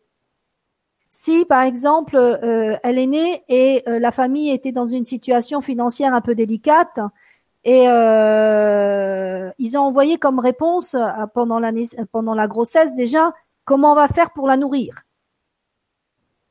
On n'a déjà pas assez pour nous. Je viens de tomber enceinte et j'ai pas les moyens d'eux, même s'ils s'en sont sortis, même s'ils ont eu largement. sauf que elle, elle a inconsciemment enregistré je suis euh, soit ils n'ont pas voulu de moi et je me sens indigne de recevoir de l'argent, donc je vais mettre des problématiques financières, soit ils n'avaient pas d'argent et du coup je me sens un poids par rapport à eux et j'ai l'impression de coûter cher à la vie et je me sens pas digne d'en recevoir non plus. Ça peut être plusieurs choses. C'est pour ça que là, il faut travailler par rapport à ça, d'aller comprendre pourquoi il y a cette problématique financière. Mais ça peut provenir de plusieurs liens. Comme ça, faire une étude, c'est pas, c'est pas facile. Bien sûr. Mais il peut y avoir des pistes, en tout cas. Euh, mm. mais, mais, de toute façon, j'ai toujours observé que c'était un lien d'amour qui est coupé. Mm. D'accord. Tout le temps. Tout le temps. Il faut rendre cette fluidité dans le système pour que, à partir du moment où cette fluidité réexiste, le, l'argent recircule dans le système. D'accord. Il y a des gens aussi qui n'ont jamais d'argent par fidélité à quelqu'un. Par exemple, j'ai une cliente qui me dit, bah, dès que j'en ai, de toute façon, c'est parti, j'ai pas le temps de le recevoir, que c'est déjà parti. On s'est aperçu que, à travers son système familial, euh, ses parents lui disaient toujours, de toute façon, les gens riches ne sont que des voleurs. Donc, elle, elle a entendu ça, elle a vécu avec ce système-là. Donc, pour eux, pour les parents, les grands-parents, les gens riches, ce sont que des voleurs. Elle, aujourd'hui, elle a une situation, elle a des gros problèmes de relation avec ses collègues de travail. Elle a un mari qui gagne bien sa vie. Par contre, au niveau professionnel, elle s'attire la foudre des autres. Toi, tu devrais, payer plus cher. Tu n'as pas le droit d'avoir cette voiture-là. Tu as vu comment tu vis? Tu as vu la robe que tu as? Et systématiquement, ça la renvoie à, à cette partie d'elle qui dit, mais attends, j'ai pas le droit d'avoir des sous. Donc, systématiquement, euh, les gens se mettent contre elle. Parce qu'il y a une partie d'elle qui dit, j'ai pas le droit d'être infidèle à mes parents. Si je veux être bien avec les gens, il faut pas que j'en ai. Et à partir du moment où on a réglé cette histoire de, de rendre l'histoire à son père avec ses croyances et qu'elle reprenne sa vie en main, bah, automatiquement, les gens ne lui renvoient plus cette image. Elle a le droit d'avoir une belle robe, elle a le droit d'avoir un chapeau, elle a le droit d'avoir même euh, un cheval si elle veut. Mais il y a plus ça, parce qu'elle me dit, elle me disait à chaque fois, bah ma collègue pourtant elle a une super voiture, on lui dit rien. Pourquoi moi on est toujours en train de me faire une réflexion? Mais c'était dans ses croyances inconscientes, par fidélité de, ses parents. Pour elle, bah, si elle avait de l'argent, c'était, euh, elle était, euh, comment dire, elle était riche, donc c'est une voleuse. Et voyez comment on peut, on peut se programmer comme ça pour éviter, soit on en a et on se, culpabilise et on n'est pas heureux, soit on s'empêche d'en avoir. Et est-ce que la déprogrammation est quasi automatique euh, ou bien euh, il y a quand même un travail derrière à faire?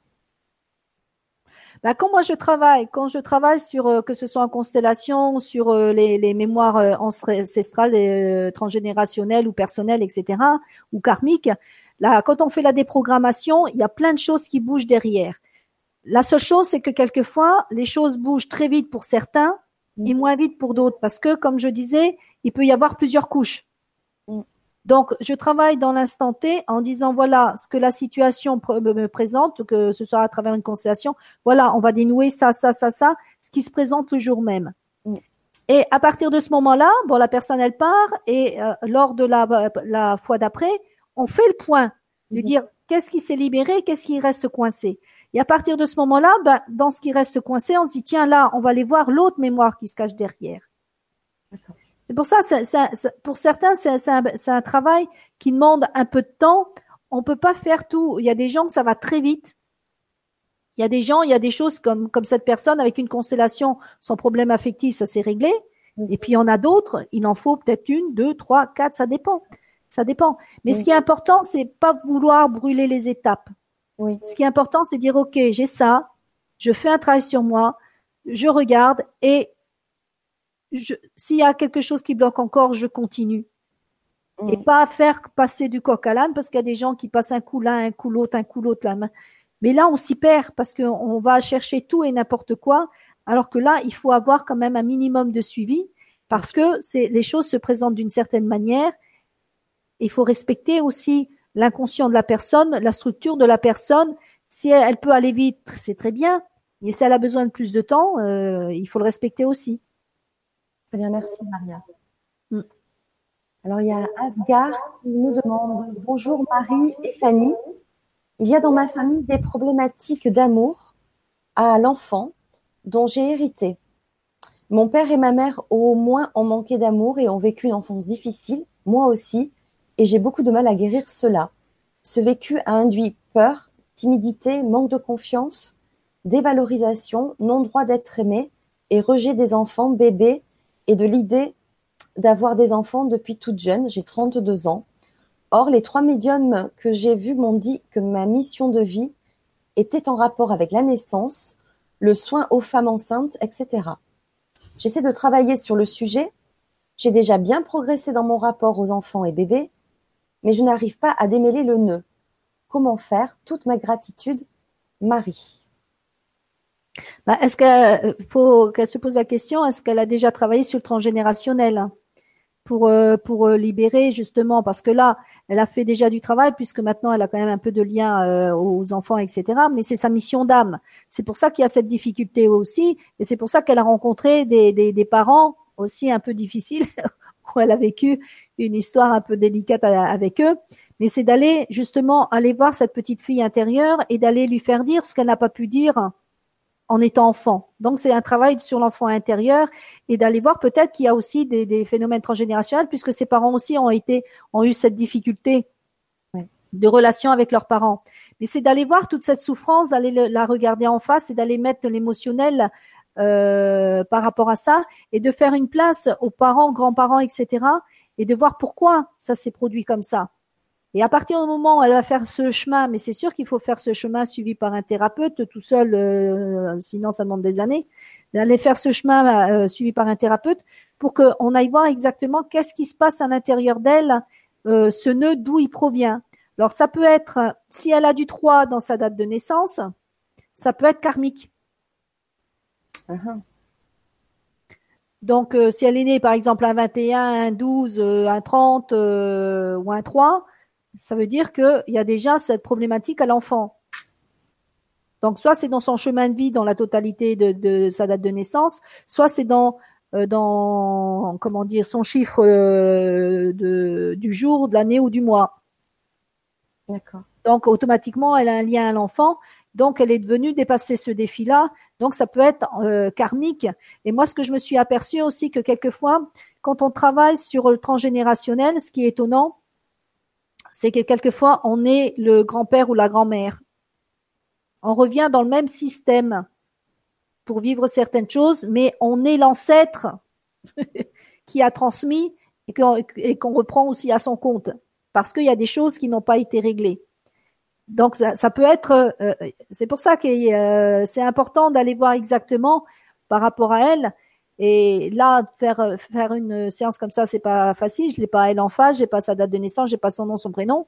Donc, euh, à travers ça, on pourrait poser sa constellation pour aller voir qu'est-ce qui se passe exactement, quel est ce nœud, d'où il vient ce nœud, s'il est transgénérationnel ou pas. D'accord. Tu travailles aussi avec la numérologie finalement. Je travaille aussi avec la numérologie parce que la numérologie, elle nous dit beaucoup par rapport à notre mission d'âme, les paquets avec lesquels on est venu pour aller s'en libérer. Donc, euh, c'est pour ça qu'on rencontre, je te disais tout à l'heure, dans une famille, il y en a certains qui vont porter telle mémoire et puis quelqu'un d'autre va porter une autre mémoire. Euh, ce qui se passe, c'est que quand on est euh, dans, on a du chiffre 4 dans la date de naissance, on est venu porter les mémoires familiales, travailler nos racines familiales. Ça veut dire que si on est né au mois d'avril, on est venu avec le paquet de dire je vais travailler les lignées. Si on est en chemin de vie 4, je vais porter aussi les lignées. Donc c'est vraiment, c'est pour ça que je trouve que la numérologie elle est intéressante dans ce sens-là parce que ça nous permet de, ça nous donne un tas de renseignements par rapport à ce qu'on est venu vivre et même par rapport aux addictions, hein, ça nous donne un, tas de choses. Et le fait de savoir qu'on a une mission d'âme et qu'on a porté ça de l'ancêtre, déjà on lui envoie, on lui en veut moins, mais on se dit bon, c'est que j'ai quelque chose à réparer par rapport à ça. Moi, dans ma date de naissance, j'ai du 4, je suis née en avril, donc euh, je me suis choisi de porter les lignées. Hein, comme je disais tout à l'heure, je suis la pique qui chante, ma hausse costaud. Sauf que quand on est là, on se dit, oula, je pense avoir plus de moyens que ça pour m'en libérer. Et par moment, bah, c'est, c'est, lourd, quoi. Mais à partir du moment où on a vraiment cette envie sincère à l'intérieur de soi d'évoluer, de grandir et de dire je fais quelque chose pour moi, on va trouver les, solutions. On arrive à, avoir des informations qui nous libèrent mm. des choses.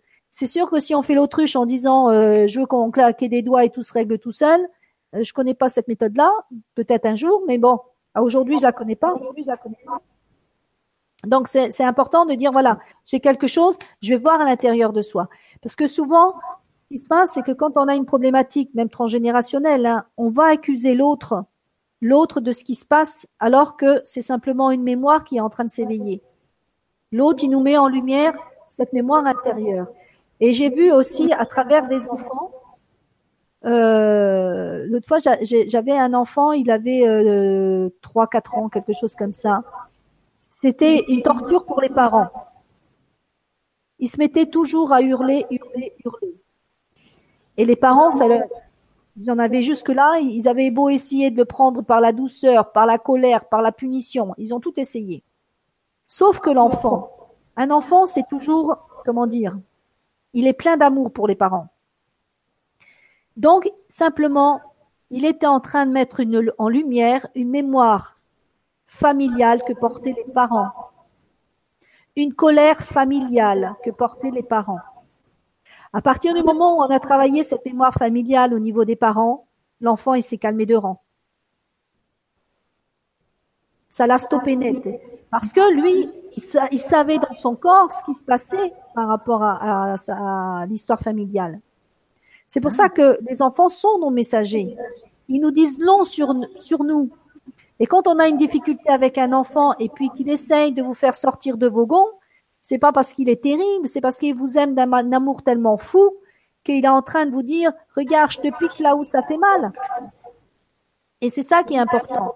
Par exemple, les, les, petites filles qui sont, par exemple, euh, abusées par les grands-parents, par le grand-père, ça veut dire que quelque part, la petite fille, elle aime son grand-père.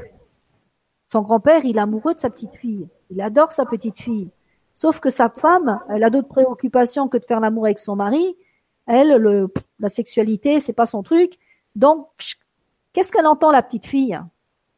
Je t'aime, grand-père. Je vais prendre la place de la grand-mère. Et vous voyez comment se joue inconsciemment, même si elle a 4 ans, la gamine, hein, elle se dit pas, tiens, je vais faire ça, non, Mais elle est en elle est en train de dire à son grand-père, regarde, je suis là, moi aussi, je suis une femme. Elle va prendre le rôle de la grand-mère. Et c'est là qu'il va y avoir un inceste, c'est là qu'il va y avoir abus, c'est là qu'il va y avoir des viols.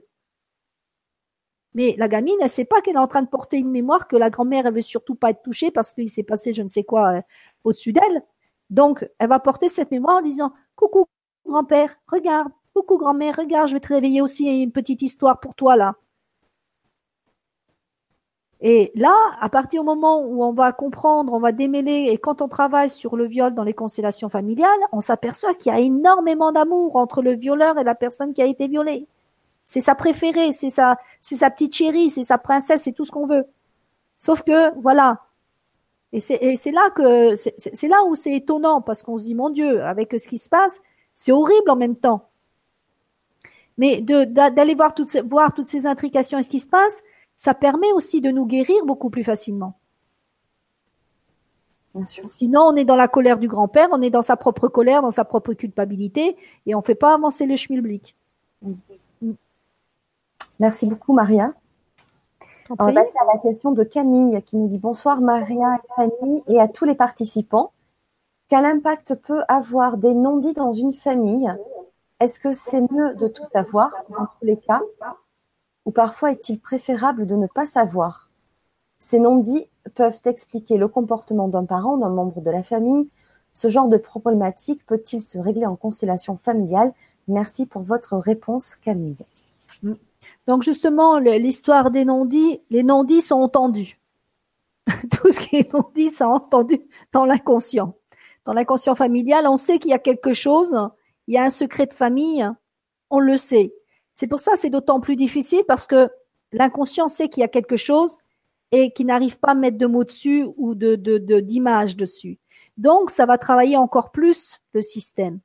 À partir du moment en constellation familiale, on va poser tout ce qui n'est pas dit, tout ce qui est caché, tous les secrets de famille, tous les avortements, les fausses couches, les euh, amours interdits, le fait voilà les, les, adultères, etc., etc.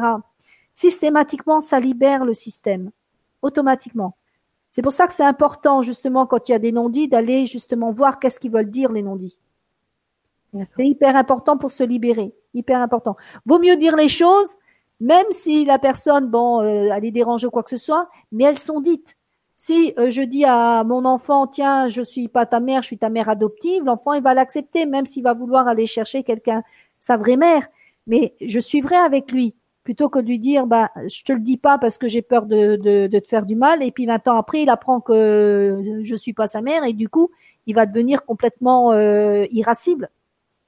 C'est pour ça que c'est, il est préférable de dire la vérité plutôt que de cacher la vérité. De toute façon, tous les mensonges reviennent à la surface. Un mensonge, il est, répé il est comment dire, transmis de génération en génération. Les adultères, c'est pareil. Tout est retransmis. Oui, d'accord. Merci beaucoup. Alors ensuite, il y a alors c'est un pseudo, je n'ai pas son prénom, elle ne l'a pas signé, c'est L1800770. Euh, bonsoir. Est-ce que les constellations familiales sont faites pour tout le monde? J'ai participé à l'une d'elles et j'ai été très déstabilisée par le fait qu'après avoir été choisie par la personne pour le représenter lui, alors que la personne qui gérait le groupe nous disait de ne rien faire et de laisser venir les choses. Euh, j'ai pas tout Oui, moi non plus. Alors, j'ai pas. J'étais en train de me dire, j'espère que tu comprendras, mais non. Alors, j'ai participé. Donc, elle a participé à une constellation familiale. Elle a été déstabilisée par le fait que, après avoir été choisie par la personne pour le représenter lui. Ah oui, d'accord. Elle a représenté la personne en question, oui alors que la personne qui gérait le groupe nous disait de ne rien faire et de laisser venir les choses. J'ai ressenti une énorme énergie me pénétrer par les jambes et mon corps s'est mis à trembler. Oui. La personne qui gérait le groupe a stoppé la séance. Mes jambes ont continué de trembler pendant un certain temps. Je n'ai plus jamais fait de constellation. On ne devait pas se parler, non, pardon, on ne devait pas parler de ce qui se passait après la séance. Donc, comment se déroulent les séances? Il y a beaucoup de propositions de groupes de constellation familiale.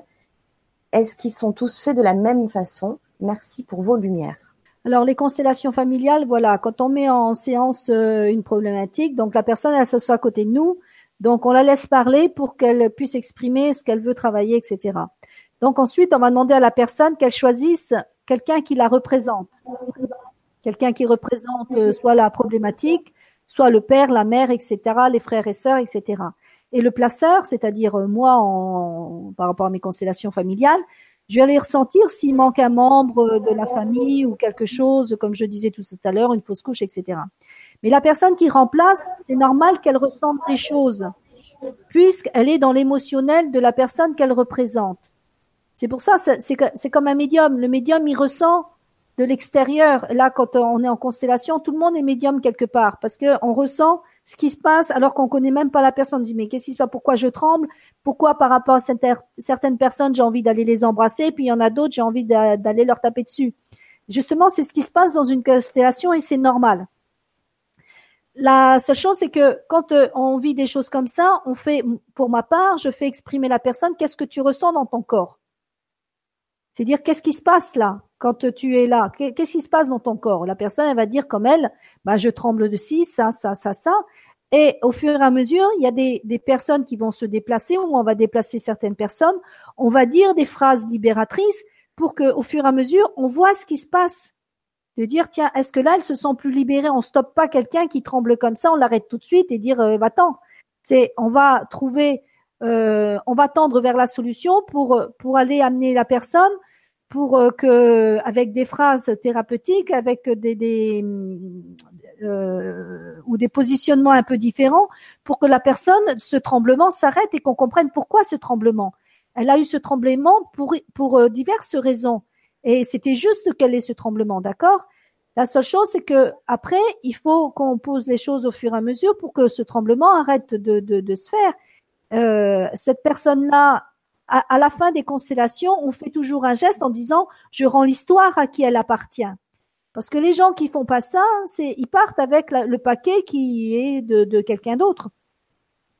Et qu'on soit représentant ou qu'on soit juste observateur, des fois il y a des trucs qui font tellement résonance, ça va faire aussi résonance à sa vie, à cette dame-là. Hein. Ça fait résonance à quelque chose qui lui appartient aussi. Mais là, ce qui était important par rapport à elle, je ne sais pas avec qui elle a fait ça, mais c'est d'aller voir la personne en disant voilà comment je me sens. Il faut pas rester avec des choses comme ça. Les gens souvent quand ils partent, ils disent ah bah il faut plus, euh, je suis pas bien, il faut pas le dire. Non, il faut dire écoutez là je suis partie de la conciliation, je me sens mal à l'aise.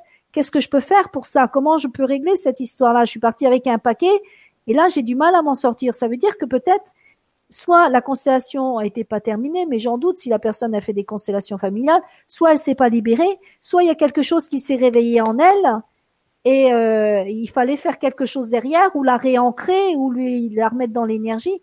Moi, j'ai vu à des, par rapport à des constellations familiales que j'avais faites, une personne qui était partie complètement en vrille lors de la constellation, a été simplement observatrice. sauf que ça l'a renvoyée à une problématique tellement forte qu'elle est partie en vrille. Dans ces cas-là, moi, je, je vais directement voir la personne qui part en vrille, je stoppe ce qu'il y a en cours et je vais travailler sur l'ancrage pour la calmer, pour dire, oh là, on pose les choses là. Et puis je la fais revenir en elle pour dire, voilà, il y a quelque chose qui se passe en toi. Et après, on a été travailler le sujet. Mais là, c'est la ramener à l'ancrage pour qu'elle se réapproprie son corps et dire, oh là, maintenant, là, tout va bien, je suis en sécurité. Voilà, il faut la ramener dans un, un périmètre sécurisé. C'est pour ça que les gens, quand ils ont cette problématique en disant je sors et je suis pas bien, il faut qu'elle appelle la, la, la, la, thérapeute en disant voilà ce qui se passe, qu'est-ce que je peux faire avec ça? Est-ce que c'est une résonance ou est-ce que c'est simplement parce que je suis partie trop là-haut et puis euh, j'arrive plus à atterrir quoi? C'est pour ça. C'est important de toujours garder le lien avec le thérapeute et pas rester sur bah non j'en fais plus parce que euh, voilà je suis pas bien. Il faut que le, le thérapeute n'est pas censé savoir tout ce qui peut se passer derrière c'est revenir vers lui en disant voilà ce que je vis, ça, ça, ça et ça. Est-ce que c'est normal, pas normal? Qu'est-ce que vous en pensez? Euh, Qu'est-ce qu'il faut que je fasse? Euh, Il y avait peut-être simplement à travailler sur ses énergies et puis ça aurait stoppé le truc. Hein. Oui, bien sûr. Merci beaucoup, Maria. J'espère que ça a pu répondre. ça a pu répondre à cette personne-là. Alors ensuite, nous avons Alma qui nous dit bonsoir, lumineuse Maria et Fanny. Je vis deux scénarios à répétition sur le plan du travail. Scénario 1, harcèlement moral et c'est fréquent. Mm. Scénario 2, non-reconnaissance de ce que j'ai construit, de mon expertise et appropriation de ce que j'ai construit. Je construis quelque chose dans un contexte d'une tâche qui n'intéresse personne. J'ai fait un truc très intéressant, euh, entre guillemets sexy, les collègues se réveillent en prédateurs et le management leur accorde les honneurs ou les remercie pour les choses que j'ai construites. Au fond, je n'obtiens jamais le bénéfice de ce que je construis. C'est comme si je m'attablais pour manger une belle assiette garnie et quand je suis euh, pour mettre ma fourchette en marche, on me retire l'assiette. Je cherche à comprendre pourquoi je rejoue ce scénario constamment, différentes époques, différents lieux de travail, etc. Le 1 et le 2, à votre avis, la piste des constellations familiales peut-elle m'aider à trouver cette compréhension? Merci d'avance de vos conseils, Alma. Bah, tout à fait, parce que quand on vit le harcèlement moral, euh, systématiquement, ça a une, une problématique dès l'enfance. Une problématique, cette personne-là, ça doit être quelqu'un qui a dû être extrêmement gentil, qui a dû vouloir rendre service aux autres, parce que quand j'entends déjà, euh, peut-être elle a du 3 ou du 6 dans sa date de naissance, c'est quelqu'un qui essaie de faire plaisir aux autres, sauf que quand euh, elle cherche à faire plaisir aux autres, automatiquement elle ne se respecte pas parce qu'elle a que ça dans l'inconscient par rapport peut-être à son chemin de vie. Je connais pas sa date, mais si j'avais sa date, ça m'aiderait aussi. Donc, euh, euh ça peut être une problématique transgénérationnelle, mais on peut poser aussi ça au niveau constellation familiale pour comprendre pourquoi elle se fait harceler, moi, je l'ai travaillé parce que moi, j'étais aussi harcelée hein, dans ma vie, donc euh, c'est pour ça que je comprends cette personne-là. C'est parce que c'est un être qui doit être profondément gentil. Sauf que quand on est profondément gentil, on va euh, attirer tous les prédateurs. C'est comme si on se mettait un agneau dans, avec des loups en croyant que les loups, ce sont des agneaux, sauf que ce ne sont pas des agneaux. Donc, et là, comme elle n'a pas appris à se positionner, il va falloir que euh, on travaille soit en constellation familiale, hein, soit carrément dans ses mémoires personnelles. Euh, par téléphone, ça, peut se faire. Ça, c'est une problématique très facile à travailler. Hein. Il n'y a, pas de, c'est pas compliqué ça. Hein.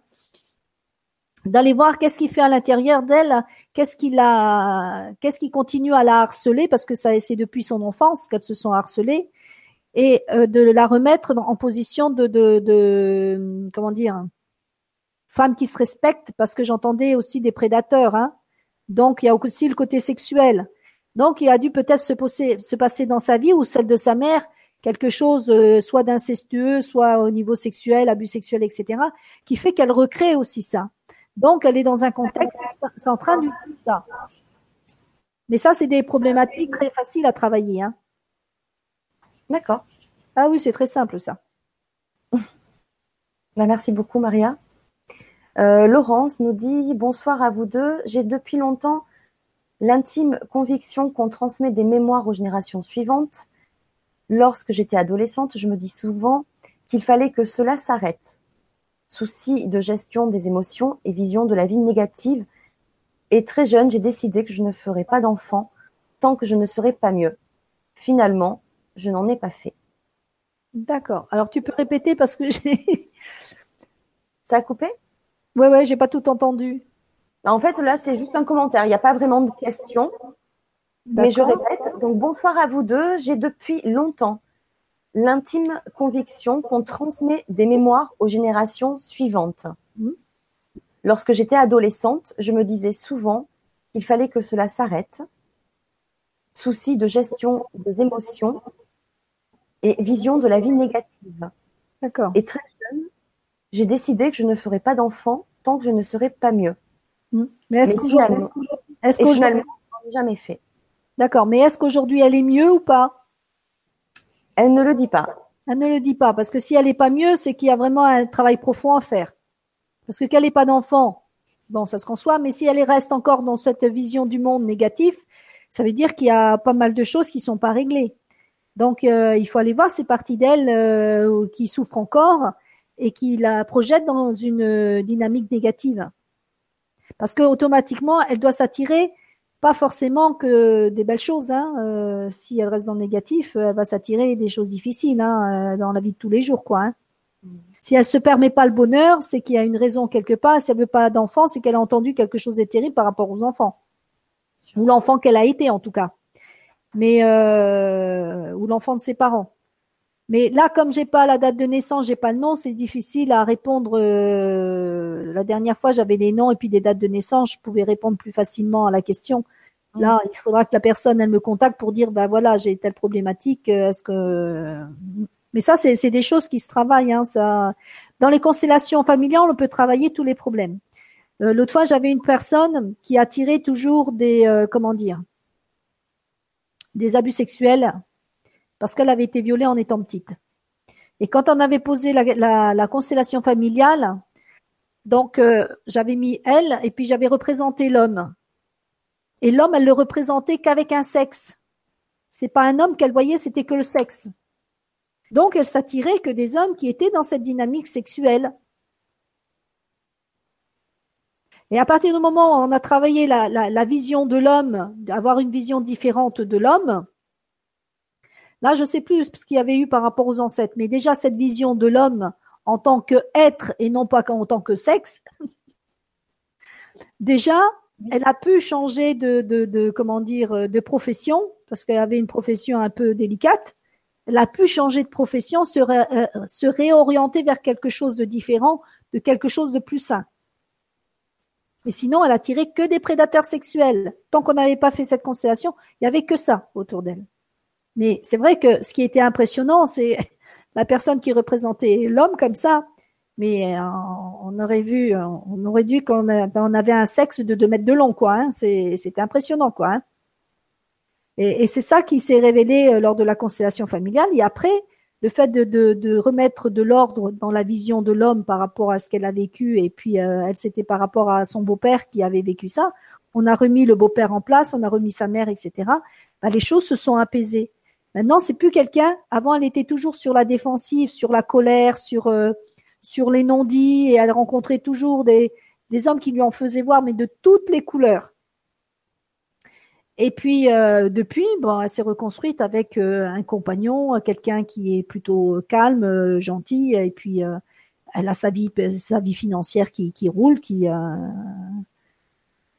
elle a, elle a changé de voie, quoi, parce que c'est vrai que le métier qu'elle faisait avant, c'était. Ah, vous voyez un peu ce que je veux dire? Oui, oui, c'est sûr. Voilà. Ok. Ben, merci beaucoup, Maria, pour toutes ces précisions. Est-ce qu'il y a d'autres questions? Oui, il y en a d'autres. Euh, il y a Jas qui nous dit Bonjour, tout cela me parle et me renvoie à cette inquiétude permanente que j'ai pour mon second. Depuis 19 ans qu'il est né, jamais eu ça avec mon premier. Je me contrôle pour ne pas l'envahir et l'appeler tous les jours, et pourtant, j'ai besoin de savoir que tout va bien pour lui.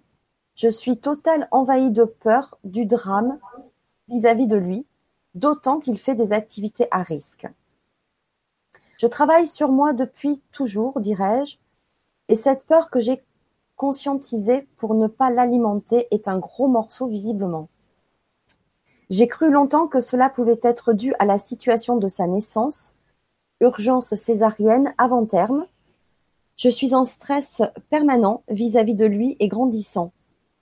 Je suis en train de percuter qu'il approche de l'âge qu'avait un fiancé lorsque j'avais 19 ans et qui s'est donné la mort à 20 ans. Et effectivement, des morts d'enfants dans la famille. Quel boulot encore Merci de toutes ces infos. Je prends contact avec vous. Merci à vous deux pour cette émission. Hmm. Oui, ben c'est bien parce qu'elle a pris conscience de certaines choses, de la peur euh, de par rapport à son à son fiancé à l'âge euh, qu'il avait. Et euh, mais euh, moi, ce que je ressens, c'est qu'il y a aussi un, un autre décès, un deuil qu'elle doit faire et qui n'est pas encore fait. Il y a ce, ce, cet amoureux, mais il y a encore quelqu'un d'autre. Euh, il faut qu'elle travaille sur un autre décès aussi, qui euh, qui est dans, dans sa vie et qu'elle n'a pas conscience. Parce que son amoureux, elle a conscience de ça, mais il y a un autre décès, ce que je ressens hein, par rapport à cette dame-là. Mm. D'accord. De toute façon, elle va sûrement prendre contact avec toi, parce qu'elle dit. Donc. Euh... D'accord. D'accord. Donc après, c'est vrai qu'il faut aller un petit peu plus loin, effectivement. Mm. Ah, c'est vrai que sans, sans, le nom et la date de naissance, c'est plus délicat pour répondre parce que Bien sûr. pas connecté sur la personne, donc. donc je lis les dernières questions parce qu'il en reste encore que quelques-unes, donc ça, ouais. Ça, peut le faire. Euh, donc en plus sur, sûrement que là ça va aller vite parce qu'on y a quand même plus ou moins répondu. Donc c'est Loxès qui nous dit bonsoir, je fais du psoriasis, j'ai les pieds toujours très froids, je suis hyper émotive, je pleure beaucoup sans raison et j'ai une phobie de tout type d'insectes. Est-ce lié à ma lignée familiale? Merci. Donc, ça, c'est à creuser, c'est à voir. Oui, oui, c'est à voir. Parce que moi, ce que je ressens, c'est que la personne, déjà, elle n'est pas ancrée du tout. Par rapport à ce qu'elle dit, elle n'est pas du tout ancrée euh, dans, sa réalité là. Euh, elle fuit, ce que je ressens, c'est qu'elle fuit quelque chose d'important. De, de, Il y a eu, euh, c'est comme si elle fuyait une épidémie, ce que je ressens. Elle fuit une épidémie. Donc ça, c'est ce qui je ressens par rapport à ce que tu que as dit. Donc il doit y avoir des, des choses, oui, de... c'est pour ça que c'est au pied. C'est une épidémie qui a eu dans un pays, je ne sais pas lequel, je sais pas d'où elle est cette dame-là, mais je ressens une épidémie dans un pays et c'est comme si elle devait pas poser les pieds par terre, donc elle s'est désancrée. Donc ça crée en, plus chez elle des peurs encore plus fortes parce qu'elle n'est pas ancrée à la terre. C'est comme si elle survolait un peu sa vie là. Elle est en, un peu en tant que spectatrice. C'est ce que je ressens par rapport à elle. Mais c'est sûr qu'il faut aller plus loin, aller voir qu'est-ce qui se passe. Et euh, peut-être qu'il y a du transgénérationnel, peut-être pas, je sais pas. Là, il faut il faut voir euh, avec la personne elle-même pour savoir si euh, si c'est du transgénérationnel. Mais ça peut l'être, ça peut l'être aussi. Merci beaucoup, Maria. Euh, il y a Solange euh, qui nous pose une question intéressante parce que justement on n'en a pas trop parlé et on en parlait toutes les deux avant le direct. C'est vrai que c'est important, les noms, les prénoms. Aussi. Ah oui, oui. Alors, elle nous dit bonsoir à toutes et tous. Euh, je suis divorcée d'un homme avec qui j'ai eu deux filles, 22 ans et 16 ans aujourd'hui. Euh, ma fille de 16 ans veut changer son nom de famille pour porter le mien. Je suis d'un avis différent. Qu'en pensez-vous? Merci et gratitude. Ah oui, alors c'est même dangereux qu'elle change de nom de famille parce que c'est le père qui donne le nom et la puissance du nom et faire une place à l'homme. Sinon, elle va s'écarter aussi de la présence des hommes. C'est comme si dans sa vie, elle va dire les hommes n'existent pas. Donc, soit elle va se rendre célibataire, soit elle va, avoir des hommes absents. Mais c'est important qu'elle garde ce nom parce que c'est aussi sa lignée euh, le nom, il est porté, la puissance au niveau constellation, c'est le père qui apporte cette puissance d'ancrage aussi.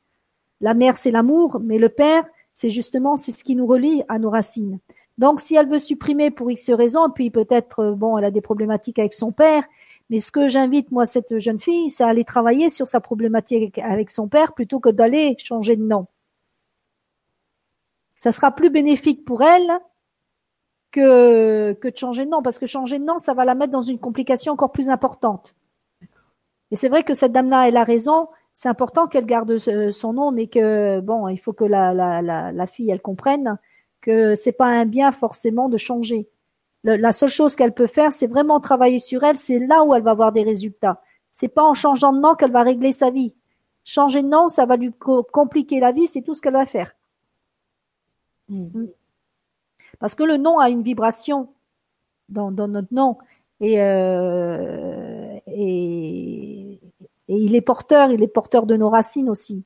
Donc c'est comme si elle voulait se couper de certaines racines. C'est comme je disais tout à l'heure, si on se coupe des racines parce qu'on les aime pas, c'est on est un, un, arbre qui risque de tomber. Donc ce qu'il faut, c'est que cette fille-là, elle retrouve sa puissance. Et c'est d'aller retrouver, c'est d'aller travailler son lien à sa mère et à son père. Parce que dans ces cas-là, il faut travailler les deux liens. Merci, merci Maria. Il y a LN qui nous dit j'ai fait une psychogénéalogie il y a dix ans je n'ai jamais connu ma grand-mère maternelle, décédée à 48 ans. Elle est décédée quelques mois avant que ma mère ne soit enceinte de moi. Mm Déclaré une hyperthyroïdie du fait d'un nodule en juillet 2017. Ma date de naissance 1807. Aujourd'hui, je me demande si cette maladie pouvait avoir un lien avec cette histoire. Alors, 1807. De quelle année? N'a pas dit? Eh non. Ah oui, là, j'ai pas la date complète. Alors, si LN, tu es encore avec nous, peux-tu nous préciser date, Parce que sans, date, je peux pas faire grand-chose. L'année de naissance. C'est sûr qu'elle a déjà un lien avec la grand-mère parce que elle a, euh, euh, senti la douleur de sa mère face au deuil de, la grand-mère, si vous voulez. Donc, elle a déjà, elle porte ce deuil ce deuil, cette souffrance de la mère qui a perdu sa, propre mère. Donc elle porte déjà ça en elle. Donc c'est comme si elle s'est sentie, sans doute qu'elle doit se sentir rejetée ou abandonnée, cette personne-là, parce que la mère était prise dans ce sentiment de douleur par rapport à sa propre mère, ce qui fait qu'elle, elle doit sentir, bah, j'existe pas quelque part. Donc, euh, euh, elle a dû, elle a dû créer aussi euh, des souffrances autour d'elle par rapport à ça. Donc, ce qui est important, c'est d'aller à, l'intérieur d'elle, travailler sur le transgénérationnel pour qu'on aille faire déjà le deuil de cette grand-mère, donner la place à cette grand-mère, mais surtout se donner la place à elle. Parce que c'est comme si elle n'existait pas. Parce que quand le cœur est pris par une douleur, il n'est pas pris par l'amour. Si on est focalisé sur quelque chose, on ne peut pas être focalisé sur autre chose. Je vais, vous donner un exemple. Euh, là, par exemple, euh, on est en couple avec un homme et on a eu un amour fou avec quelqu'un d'autre. D'accord? Et c'est avec cet homme-là, je dis c'est bizarre, j'ai l'impression qu'il me voit pas, qu'il me voit pas, qu'il me voit pas, je suis transparente, nanana. Sauf que mon cœur, c'est pas lui qui voit. Il est encore accroché à quelqu'un d'autre. Et l'autre, il se sent abandonné. Il le dit. Tu t'occupes pas de moi, je te sens pas proche de moi, etc. Pourtant, on est là tous les jours. On le regarde tous les jours, on lui sert, euh, on lui fait à manger, on s'occupe de lui, etc. Sauf qu'inconsciemment, je suis là sans être là. Je suis là avec mon ancien amoureux. Donc je peux pas être présente avec toi. Et quelquefois, ça peut me mettre en colère parce que c'est pas avec toi j'ai envie d'être. C'est encore avec l'autre. Sauf que tant qu'on reconnaît pas cet amour ancien, on peut pas mettre la place à l'autre. Parce qu'on est encore dans la souffrance de la séparation. Donc c'est pour ça que quand on, vit euh, des, histoires euh, délicates, c'est important d'aller voir euh, ce vers quoi notre cœur il nous, il nous emmène si dans, un, dans un couple ou dans une autre situation, si on regarde ailleurs, ça veut dire qu'on est pris par une souffrance, même si on est présent, constamment présent, c'est comme si on n'était pas là, on n'existait pas. Et en même temps que je vous disais ça, j'ai perdu un peu le fil de, la question. je suis partie sur un truc. Et, voilà. Alors, ben, comment je préparais la prochaine euh, ben, Du coup, je l'ai plus sous les yeux. Ah oui, bon. Euh... Ah oui, voilà, c'était, ça y est, je me rappelle. C'était euh, par rapport à donc elle qui nous dit que elle a déclaré euh, une hyperthyroïdie avec nodule en juillet 2017. Donc elle se demande si ça a un lien avec euh, cette maladie, avec son histoire. Et donc on attendait sa date de naissance, mais apparemment elle n'est peut-être plus là parce qu'elle n'est peut-être plus là. Donc Peut-être que oui, peut-être que non. Là, là c'est délicat à savoir. Ce qui serait important, c'est de poser justement la thyroïde, dans le système de la constellation familiale, la poser elle, sa thyroïde, pour voir ce que sa thyroïde veut lui dire. Et là, on pourra aller voir si ça l'emmène à telle ou telle personne dans le système familial. Mais c'est possible, hein. moi je l'ai déjà fait avec d'autres maladies. Hein. Je l'ai fait par exemple avec un goitre. Une personne qui avait un goitre, comprendre ce que son goitre voulait lui dire. Ou par exemple une personne qui avait un problème de genou. On a mis le problème de genou, la problématique du problème de genou, pour voir ce que, ce que le problème de genou était en train de, de, de nous annoncer dans l'histoire familiale. Mais on le fait, ça se fait, ça se fait hein, au niveau constellation familiale d'aller poser la problématique de, de, du symptôme, en tout cas qu'on perçoit aujourd'hui. Ah, ça y est, 18 07 70. C'est quelqu'un, alors ce que je ressens, c'est quelqu'un qui n'arrive pas à parler, qui n'arrive pas à dire ses émotions. C'est quelqu'un qui, euh, à qui on demande de s'exprimer mais qui n'ose pas c'est quelqu'un qui a tendance à porter les autres aussi. Donc, elle s'est mise en, comment dire, elle veut toujours faire plaisir aux autres, elle apporte toujours du bien-être aux autres, et elle s'est totalement oubliée, elle s'est reniée. Donc, sa thyroïde, elle est en train de lui dire, ben écoute, exprime ce que tu as exprimé, dis les choses, occupe-toi de tes besoins au lieu de t'occuper des besoins des autres. Déjà, sa date de naissance lui dit ça.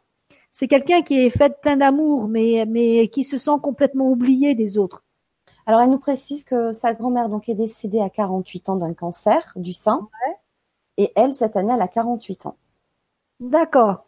Donc euh, là, ce que je peux lui dire, c'est qu'il est temps qu'elle fasse quelque chose par rapport à ça et qu'elle aille exprimer la douleur de.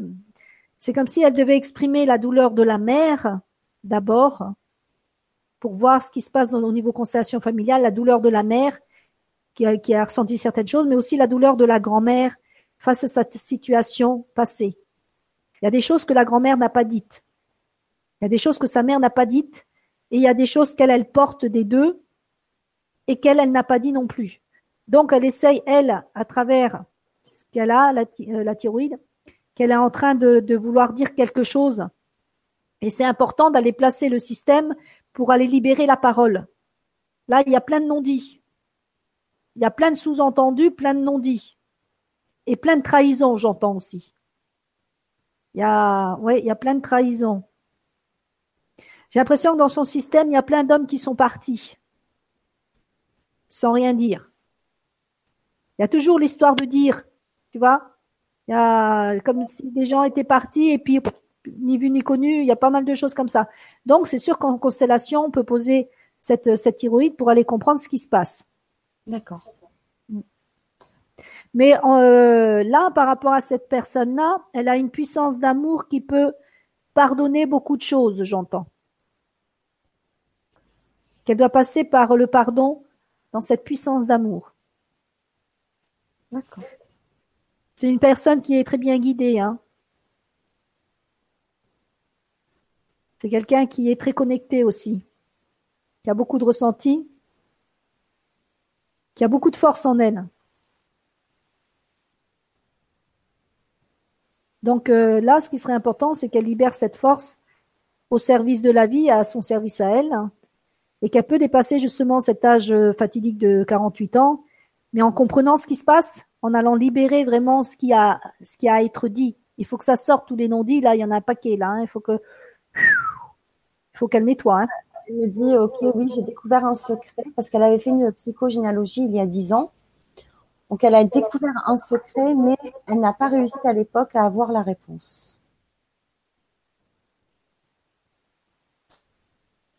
Hmm. Voilà, donc je pense qu'il faut continuer ou reprendre ce travail-là, effectivement. Pour... Ah oui, oui, oui, oui. Il faut exprimer. Il y a beaucoup de, choses qu'il faut exprimer là. Hein. Alors, le secret peut être révélé ou pas? Il y a deux choses. Quelquefois, en constellation, il y a des secrets qui se révèlent facilement. Il y en a d'autres qui ne veulent pas se révéler. Mais ce qui est important, c'est même s'il ne se révèle pas, c'est dire ok, j'ai vu le secret, voilà, c'est bon. Mais il faut aller décortiquer le truc pour aller voir ce qui se passe exactement. Parce que là, euh, ça veut, ça veut sortir. C'est pour ça que sa thyroïde, euh, elle lui fait défaut là. Merci beaucoup, Maria. Donc, euh, on va encore poser deux questions qui sont sur le forum. Et puis bon, on va arrêter là parce que sinon on parlerait toute la nuit. Hein. Ah bah oui, c'est vrai qu'une fois qu'on commence, on continue. Faut mettre un peu des limites, désolé. Alors, euh, Antea, bonsoir. Comment peut-on réparer un problème transgénérationnel grâce aux constellations familiales? Est-ce que le seul fait de connaître l'origine des choses résout le problème? Alors, il y a deux choses. Alors, c'est pas fini. Ah oui. C'est pas fini. Sinon, depuis que je suis petite, je réponds souvent je ne sais pas. J'ai du mal à m'orienter et à savoir ce que je veux faire. Et je sens que cela a un rapport avec mes ancêtres et donc un non-dit. Que puis-je faire en tant qu'étudiante? Merci beaucoup de partager cette conférence. Merci pour votre réponse, Antea. D'accord. Donc il y a deux choses. Euh, le fait qu'elle dit je ne sais pas, ça, ça, peut être aussi dû à sa mémoire euh, personnelle, où elle a vécu des choses où on lui disait, de toute façon, t'as pas le droit de penser ça, surtout tais-toi, tu connais rien. Donc, c'est, on, l'a empêché de dire les choses. Donc, la facilité, c'est de dire, ben, puisque je dis ça et puis on me dit c'est pas ça, donc la, fois d'après, on dit je sais pas. C'est, devenu aussi une habitude. Il y a aussi des choses, euh, ce que je ressens par rapport à cette personne-là, qui a des, choses au niveau transgénérationnel elle est en train de. Euh, alors, euh, comment dire? C'est comme si elle vous. La sensation que j'ai, c'est comme si elle voudrait sortir de son corps pour exprimer sa vraie personnalité. Elle n'y arrive pas.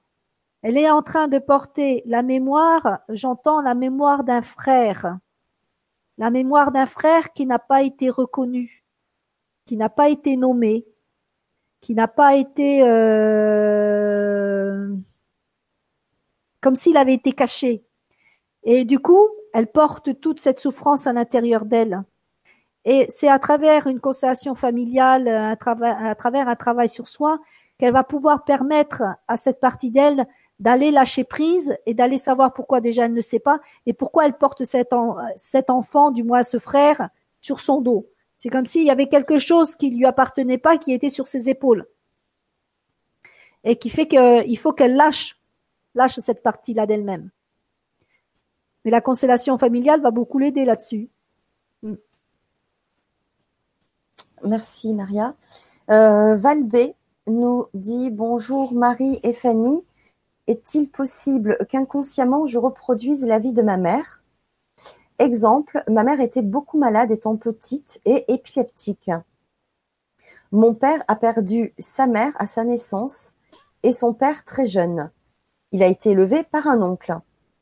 J'ai été beaucoup malade étant petite et je souffre d'arthrite. Je me suis mariée avec un homme qui n'a pas connu son père décédé et sa mère est décédée quand il était petit et a été élevé par un oncle.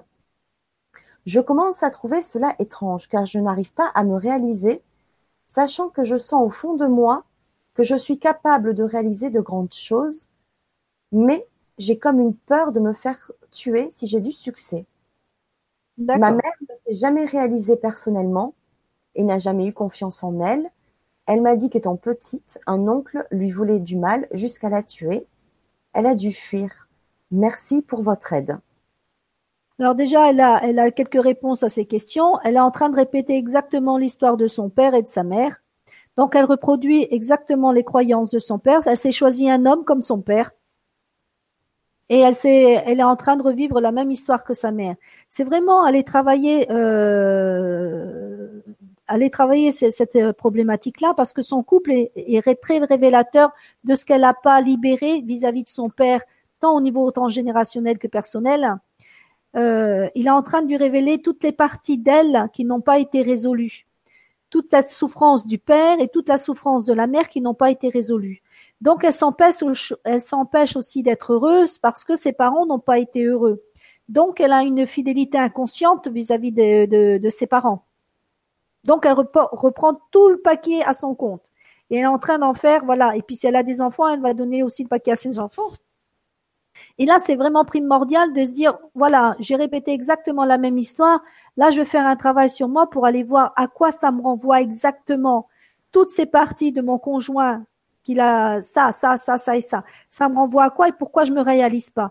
Et là, on va aller chercher toutes euh, les croyances inconscientes euh, de son enfance, de sa vie intra-utérine, si c'est transgénérationnel, si c'est karmique, si c'est euh, lié à autre chose, pour aller libérer toutes ces mémoires, parce que euh, apparemment elle en porte un paquet là, hein, elle s'en est pas libérée euh, beaucoup. Donc je trouve qu'il est temps, si elle a envie d'être heureuse et de retrouver sa vie et se sentir libre de vivre euh, ce qu'elle souhaite vivre réellement, d'aller enlever tous ces paquets inconscients qui lui qui lui empêchent de vivre, qui la qui la esclave, esclave du vécu de ses parents. Parce qu'elle ne s'autorise pas du tout au bonheur puisque ses parents n'ont pas été heureux. Donc, elle a reproduit exactement le même schéma. Donc, aujourd'hui, il est toujours temps de travailler sur elle et d'aller libérer ses mémoires inconscientes, ses croyances limitantes pour passer à autre chose. Parce que là, la, vie lui dit, tu dois vivre ta vie, pas celle de tes parents. Et là, par fidélité inconsciente, c'est je, fais, je reproduis exactement la même chose. Mm. Mais là, ce sont, ce sont des choses que je travaille tous les jours. Donc, il euh, n'y euh, a pas besoin de faire dix séances pour libérer des choses comme ça. Quelquefois, en trois, quatre séances, c'est bon, c'est terminé. Il y en a certains, c'est une, mais pas tous. Il y en a d'autres, il en faut plus. Donc, euh, euh, ce qui est important, c'est déjà faire le pas et de dire voilà, je commence ce travail. Je vois qu'il y a des choses qui ne vont pas dans ma vie. J'ai pas envie de vivre comme ma mère. J'ai pas envie de reproduire la même chose. Je sens que je le fais. Ok, déjà, c'est un pas d'en prendre conscience, de dire tiens, je suis en train de faire exactement le même topo. Le fait de faire déjà ce pas-là, c'est dire ok, je prends conscience de ça. Aujourd'hui, qu'est-ce que j'en fais? Est-ce que je reste en disant bah oui, je fais la même chose et puis j'en fais rien? Ou bah ok, je fais la même chose, je vais aller voir un thérapeute qui va me permettre de comprendre pourquoi j'ai répété la même chose. C'est toujours un système de protection qu'on met, un système d'amour qu'on met à travers ça. Donc, on, fait ça pour protéger quelqu'un ou se protéger de, quelque chose pour pas se laisser abandonner aussi. Donc, c'est d'aller travailler euh, ce, système de protection et d'aller mettre de la douceur, de la reconnaissance et de la vie de chez cette personne-là, parce qu'elle se sent complètement en décalage entre ce qu'elle a envie de vivre et ce qu'elle reproduit. Elle est là, c'est comme si elle était un peu spectatrice de sa vie. C'est dire, bah, j'ai envie d'aller euh, en bord de mer et je vais à la montagne, alors que c'est pas mon envie, c'est l'envie de ma mère ou de mon grand-père ou je sais pas qui. Là, c'est pour qu'elle reprenne sa vraie vie en main. C'est important d'aller poser ça et d'aller chercher toutes les croyances inconscientes qui se sont reliées à tout ça.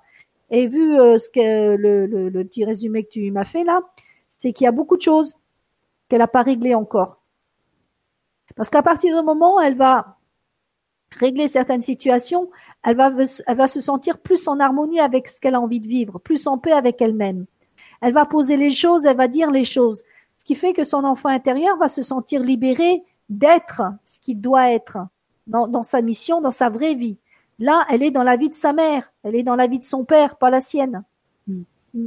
C'est vrai que le plus compliqué, euh, c'est après avoir conscientisé, c'est de franchir le pas et le cap de dire voilà, maintenant je prends les choses en main, maintenant j'essaye de, voir quelqu'un, une tierce personne, un thérapeute qui va en tout cas euh, m'aider à, à m'extirper de ces mémoires, de cette situation-là pour vivre sa vie. C'est vrai que c'est important. Euh, pas la vivre par procuration ou par fidélité, parce que tu disais quelque chose euh, tout à l'heure qui, qui, ce mot-là me, me, plaît bien, la fidélité aux mémoires, une fidélité aux ancêtres, alors qu'on est là pour vivre sa vie, se réaliser, s'épanouir et pas vivre par procuration la vie de quelqu'un. Mmh, tout à fait, tout à fait. C'est pour ça que là, comme tu disais si bien, c'est qu'à un moment donné, c'est prendre conscience, ok, j'ai une problématique. C'est pas, euh, il y a certaines personnes, ils disent je sais. Oui, bon, d'accord. Mais ils en font quoi du je sais? Ce qui est important, c'est dire, ok, je sais, mais qu'est-ce que je fais pour, pour me sortir de ça? Et c'est là la difficulté pour certaines personnes de passer à l'acte. À partir du moment où on passe à l'acte, il y a plein de belles choses qui se mettent en route. Moi, à une époque, quand j'ai eu des grandes difficultés, hein, euh, de, harcèlement, de, vécu très difficile dans mon couple, etc., j'ai mis la machine en marche. Et c'est là où j'ai rencontré les constellations familiales. C'est pour ça que j'ai mis le, système en, route en disant j'en veux plus de ça. Je n'en veux plus. J'ai vécu une fois, deux fois, trois fois, ça me suffit. Parce que je répétais toujours les mêmes histoires, les mêmes scénarios, avec des personnages différents, bien sûr, mais toujours les mêmes scénarios. Donc, à partir du moment où on sait qu'on répète les histoires, que ce soit au niveau affectif, au niveau professionnel, il y a des gens qui changent de, profession, qui changent d'employeur et rencontrent toujours les mêmes difficultés. Bah, j'ai une collègue qui était pourrie dans une ancienne entreprise, elle encore, j'en ai une autre qui est pourrie dans la nouvelle. Mais c'est pas l'autre. Elle, elle nous renvoie simplement à une croyance inconsciente. À partir du moment où on, on prend conscience de ça, on se dit, OK, Bon, je vais pas changer à chaque fois de mari, je vais pas changer à chaque fois de profession, je vais pas changer à chaque fois de collègue, je vais pas changer d'enfant. Je dois faire avec ce que j'ai là. Mais comprendre qu'est-ce qui fait référence à une partie de moi. Et quand je vais aller voir cette partie de moi, c'est pas douloureux. Une fois qu'on l'a libéré, il y a des gens qui me disent Ah ben si j'avais su, je l'aurais fait il y a bien longtemps. Parce qu'ils disent Ah ben ça, ça va tout seul c'est plus facile à libérer que de le garder parce que quand on le garde, c'est quelque chose, vous savez, c'est, comme un virus qu'on a dans, dans, dans, dans un produit et qui est en train de faire pourrir la pomme. Au lieu de dire, attends, il est là le virus, je l'enlève tout de suite, c'est on le laisse insidieusement aller pourrir tout le reste. Alors que si on lève au départ, ben, ça fait, ça fait pas mal. Il y a peut-être un petit pic et puis après, on va pleurer peut-être pendant dix minutes, une heure. Et alors, mais par contre, l'inconscient, on va mettre quelque chose d'apaisé, de tranquille, de joyeux, de, léger, d'amour, de, reconnaissance. On va mettre des, valeurs, des belles valeurs à l'intérieur de soi. On va remettre aussi la mission pour laquelle on, est venu. Du coup, euh, l'âme, elle va se sentir complète, elle va se sentir aimée, elle va se sentir en lien avec ses ancêtres, pas dans la douleur, mais dans le bonheur tu dis waouh, j'ai des gens qui me portent, j'ai des gens qui me donnent de l'aide. Tiens, j'ai ce trait de caractère, c'est grâce à un tel, grâce à un tel, au lieu de voir que le côté, bah oui, je peux pas faire ci, je peux pas faire ça, mais j'ai la force de, de, le courage de mon grand-père, j'ai la force ou la droiture de mon père, l'amour de ma mère, j'ai ça, ça, ça, ils m'ont transmis tout ça. Je suis tout ça, je suis un cadeau de la vie, plutôt que de se voir comme quelque chose de, bah, je suis pas assez, trop, pas assez, trop grande, trop petite, trop carrée, trop ronde c'est, bah, je suis un cadeau tout simplement. Je suis venue avec bah, mes qualités. J'ai aussi ma vulnérabilité. J'ai pas besoin d'être parfaite, mais à partir du moment où on met, on libère ce transgénérationnel, où on ressent cette euh, cette aide, j'allais dire de l'au-delà. Nos ancêtres, c'est l'au-delà aussi. Hein, cette aide de nos racines, on se dit, on se sent moins seul. On se dit tiens, il y a quelqu'un avec moi, et on se sent complète. On se sent complète de l'intérieur. On se dit ah ouais, là, je peux avancer parce que je sens leur énergie qui m'aide à aller de l'avant plutôt que me freiner. Et là, en fin de compte, on va aller vers la vie avec du, euh, dynamisme, avec de l'enthousiasme, avec l'envie de faire, l'envie de créer, l'envie de rire, l'envie de, le, de, de, de, voir ses proches, l'envie de les serrer dans nos bras plutôt que de se tenir en retrait. C'est dire, voilà, j'ai envie de vous embrasser, j'ai envie d'être avec vous, je vous vois avec un autre œil, je me vois avec un autre œil. Du coup, même dans un couple, la relation n'est plus du tout la même avec les collègues de la hiérarchie, c'est plus du tout la même chose. J'ai vu au niveau, par exemple, euh, transgénérationnel, une personne qui avait euh, une société. Ils ont fait faillite et elle avait hérité d'un bien euh, personnel. Et pour quelle raison que ce soit, je ne sais plus comment, ils avaient acheté une maison. Son mari lui a pris toute sa part. Et elle était en train de, euh, l'huissier était en train de lui, lui piquer même la voiture, lui a piqué la voiture dans son garage, alors qu'elle avait déjà tout payé par rapport à son entreprise. Et ce qui s'est passé, c'est que quand j'ai travaillé sur elle par rapport au transgénérationnel, je m'étais aperçu que dans les vies antérieures, un de ses ancêtres, on l'avait spolié, un, un notaire l'avait spolié de ses terres. Donc, elle revivait inconsciemment cette spoliation avec la situation qu'elle vivait aujourd'hui. Et là, elle, était venue me voir, elle m'avait dit, tiens, j'ai euh, l'avocat, je, le rappelle, etc. La vente aux enchères de ma voiture, elle va se faire, c'était dans une semaine après à peine. Et elle me dit, et je lui ai dit, c'est important de le travailler parce que sinon votre voiture, elle va finir par vous poisser aussi sous Et du jour où on a travaillé toutes ces problématiques de, de, de, de transgénérationnelles, on lui a rendu sa voiture. Et par rapport à tous les trucs financiers, elle a réglé toutes ses dettes financières. Mais simplement parce qu'elle répétait une histoire ancestrale et elle savait pas comment s'en sortir de cette situation-là. Et c'est vrai que le, le, transgénérationnel pour ça, et moi je l'ai vécu, c'est pour, euh, je peux l'expliquer euh, autant par, par, rapport à ça. Moi je l'ai vécu par rapport à mon divorce, mais j'ai dû travailler mon transgénérationnel pour euh, avoir gain de cause. Sinon, j'étais tout le temps, tout le temps, tout le temps, tout le temps, tout le temps mise à mal dans cette histoire, alors que j'avais mes raisons. une fois que j'ai travaillé transgénérationnel, j'ai eu gain de cause. Et c'est pour ça que c'est vraiment important quand on a des difficultés, peu importe de quel ordre que ce soit, hein, que ce soit financier, professionnel, affectif, sexuel, que ce soit, peu importe le sujet, ou de santé, on a toujours quelque chose à comprendre par rapport à la situation. Tout le temps. Et c'est ça le cadeau qu'on doit comprendre aujourd'hui. C'est vraiment un cadeau de dire, voilà, j'ai ça, je peux trouver une solution. Des fois, la solution, elle met un peu de temps. Mais c'est pas grave. Le principal, c'est de commencer à faire le pas et de continuer pour dire, voilà. Et les solutions se trouvent. Mm, absolument. Donc, il y a des ancêtres là qui nous poussent, hein, qui se disent, ouais, ouais, ouais. ouais. Euh, je vais euh, juste reciter Arthur de Lyon qui disait tout à l'heure, en tous les cas, sérieusement, énormément de vérité dit ici, mais pour avancer, l'amour doit reprendre sa place, le cœur doit parler, c'est le seul qui libère. Donc bien sûr, c'est très juste, mais euh, pour tout cela, il faut quand même, à un moment donné, faire ce travail-là aussi. Complètement, complètement. Parce qu'on n'a pas toujours conscience que, que, l'on regarde au niveau du cœur que la douleur. C'est-à-dire que le cœur, voilà, soit il est focalisé douleur, soit il est focalisé amour. Et quelquefois, on s'en rend pas compte.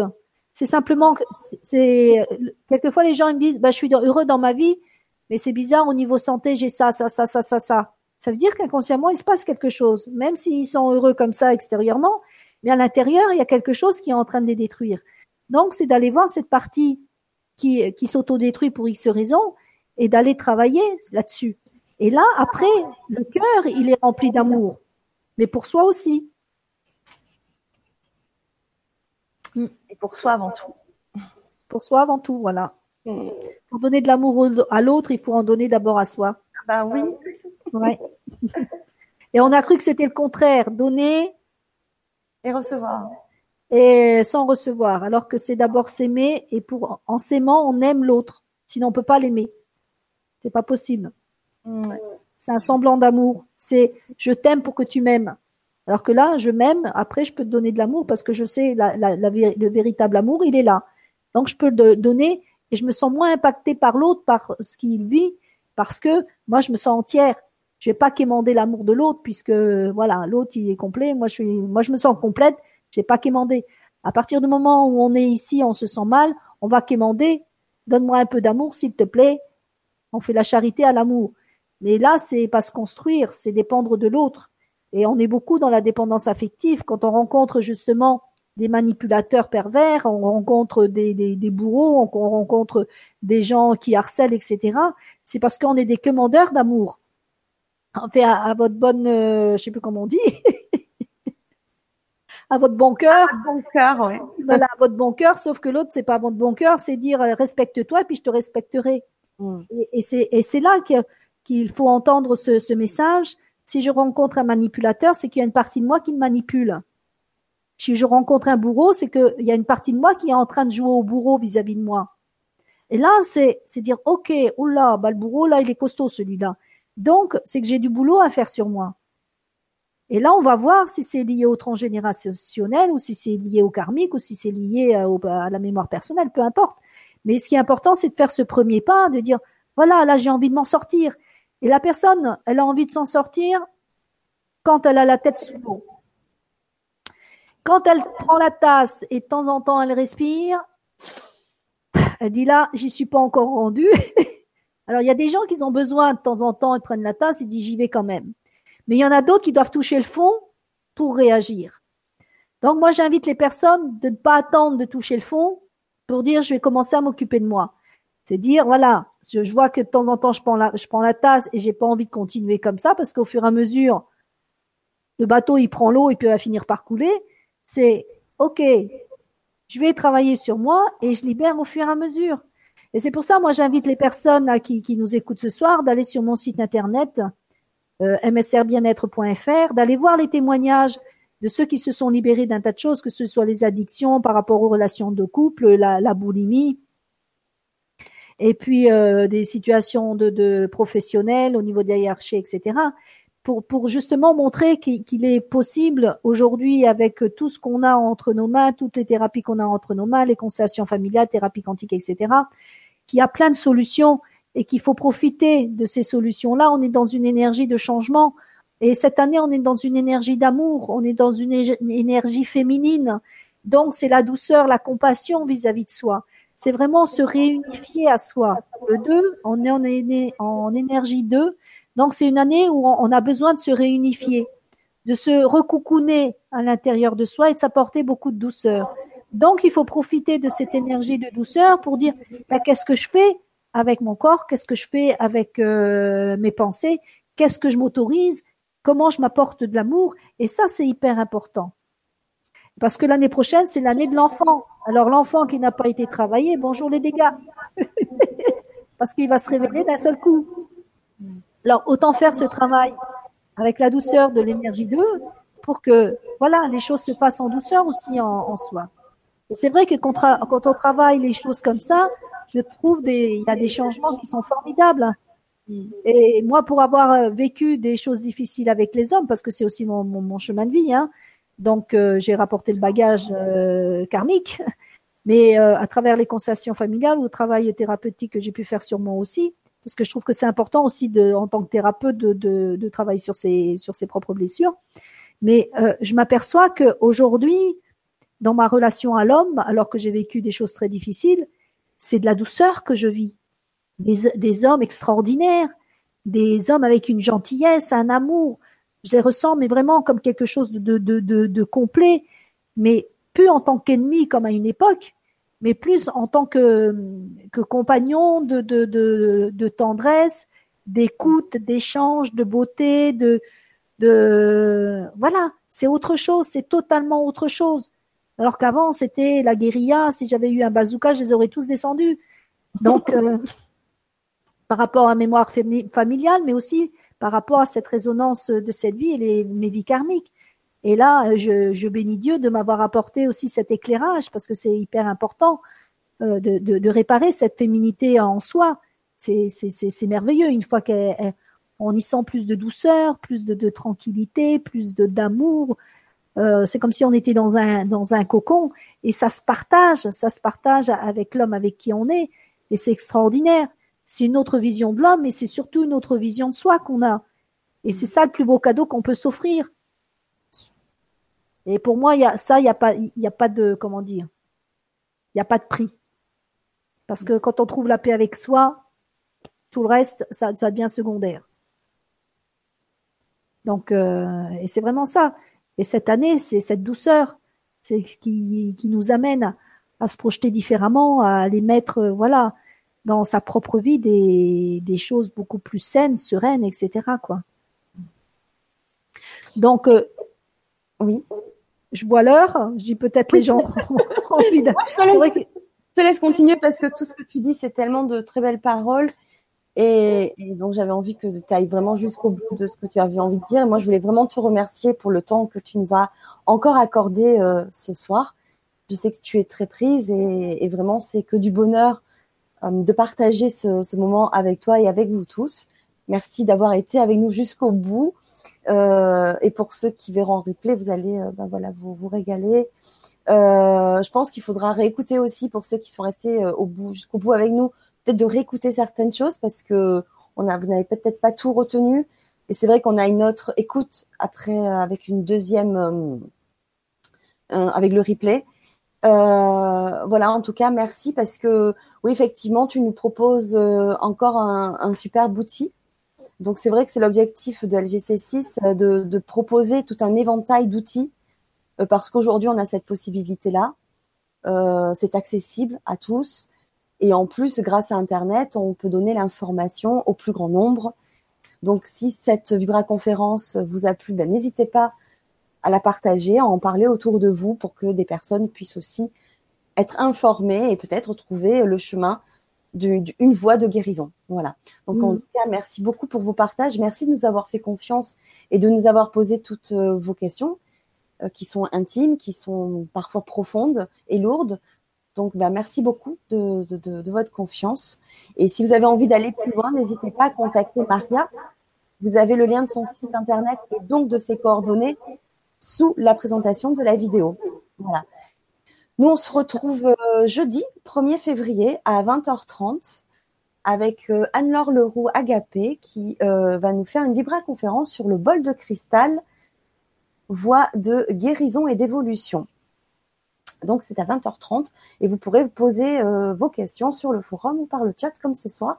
Et sur le forum, c'est déjà actionné, donc vous pouvez déjà poser vos questions. Je voulais juste préciser quelque chose.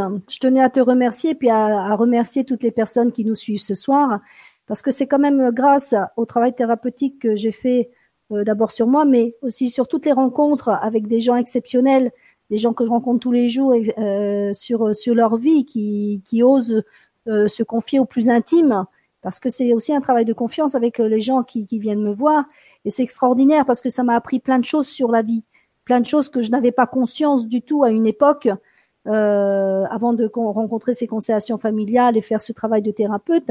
Mais les, gens, ce sont des cadeaux, ce sont des cadeaux. Et même pour ma propre vie, ils m'ont donné un éclairage sur la vie, le sens de la vie, qui est extraordinaire.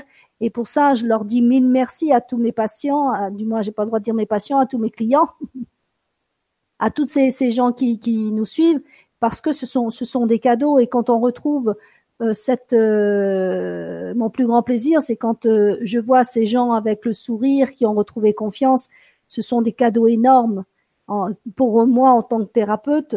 Et pour eux, je me dis bon, ça me donne des graines comme ça à droite à gauche pour pour leurs enfants, leurs petits enfants, leurs compagnons, pour eux-mêmes, etc. Et c'est beau. C'est le plus beau cadeau. Je crois que ma mission, voilà, c'est le cadeau qu'on m'a fait de cette mission d'âme. Même si quelquefois c'est pas toujours simple d'être thérapeute, c'est cette mission d'âme, elle est extraordinaire et je t'en remercie de pouvoir me laisser la parole aussi pour partager ça avec le plus grand nombre. C'est euh, une façon aussi extraordinaire de partager des belles choses dans ce monde. Oui, merci. merci à toi et merci à tous ceux qui nous écoutent. Merci beaucoup, Maria. Merci. Et je vous dis donc à très vite, euh, à jeudi pour euh, certains. Et euh, ben voilà, ben, belle route et à très bientôt, Maria. Merci. Merci, au revoir.